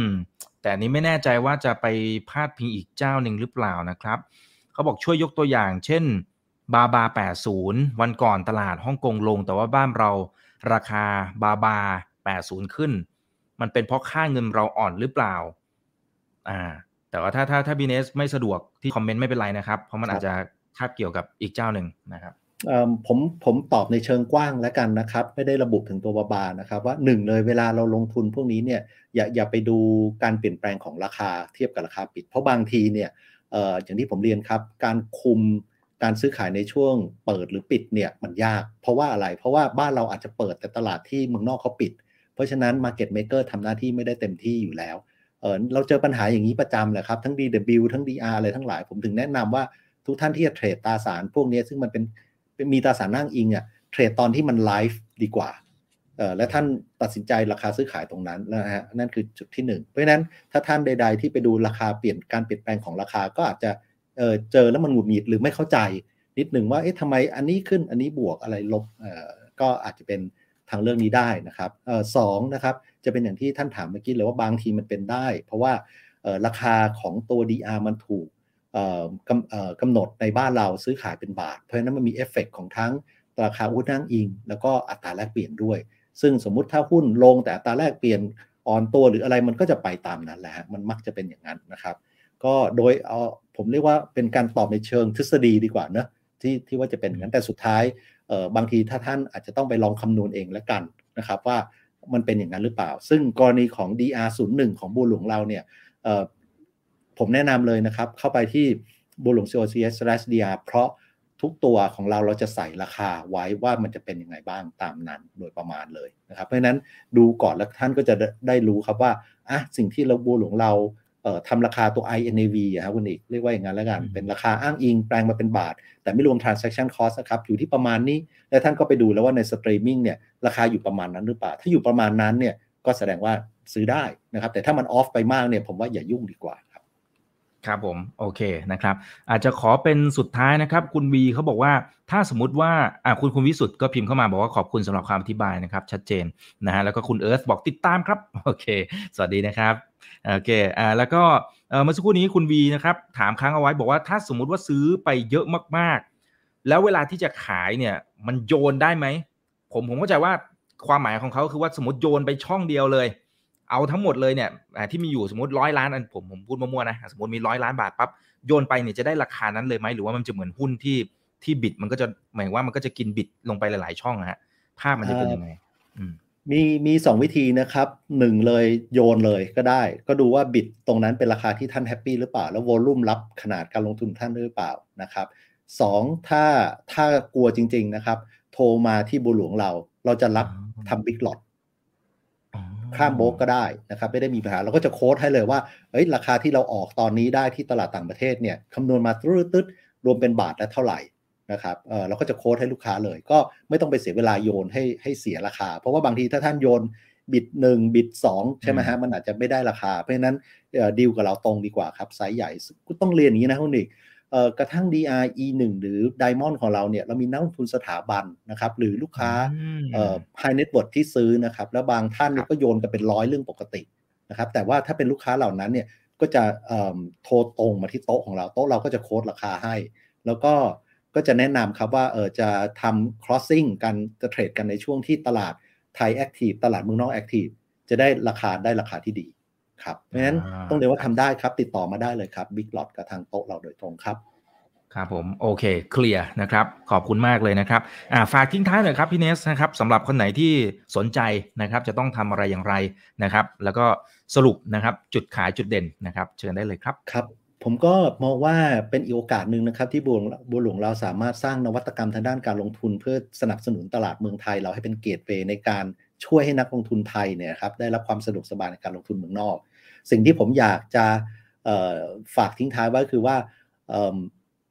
ความเสี่ยงมันมีมันความเสี่ยงมันมีนะครับ แล้วผมไม่ได้แนะนำทุกท่านให้ให้ทุ่มหมดหน้าตักในการลงทุนกับพวกนี้ด้วย แต่สิ่งที่ผมอยากเห็นมากกว่าคือทยอยสะสมได้ และโดยเฉพาะของ 2 ตัวนี้อยู่ในช่วงที่ผมว่ามันน่าจะทยอยสะสมได้ แล้วก็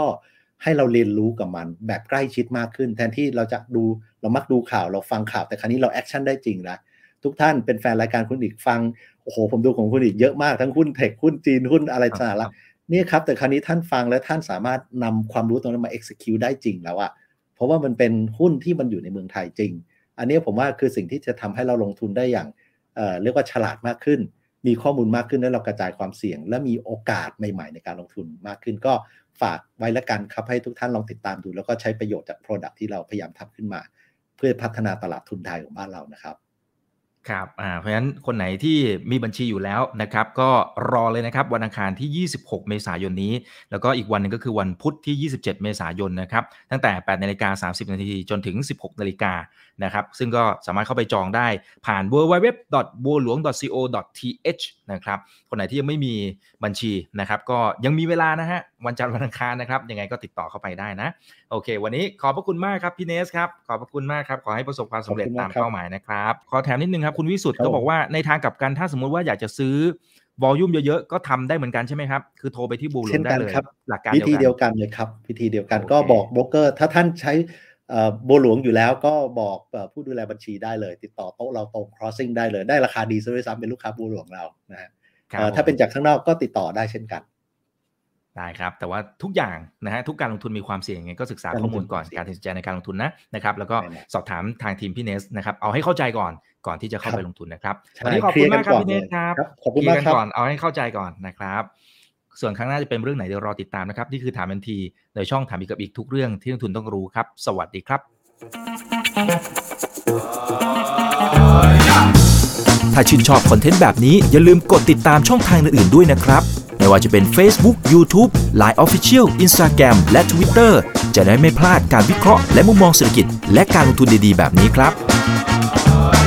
อย่าลืมนะครับว่าเริ่มต้นวันนี้ดีที่สุด ขอให้ทุกท่านโชคดี และมีอิสรภาพในการใช้ชีวิต ผม อีกบรรพธนาเพิ่มสุขครับ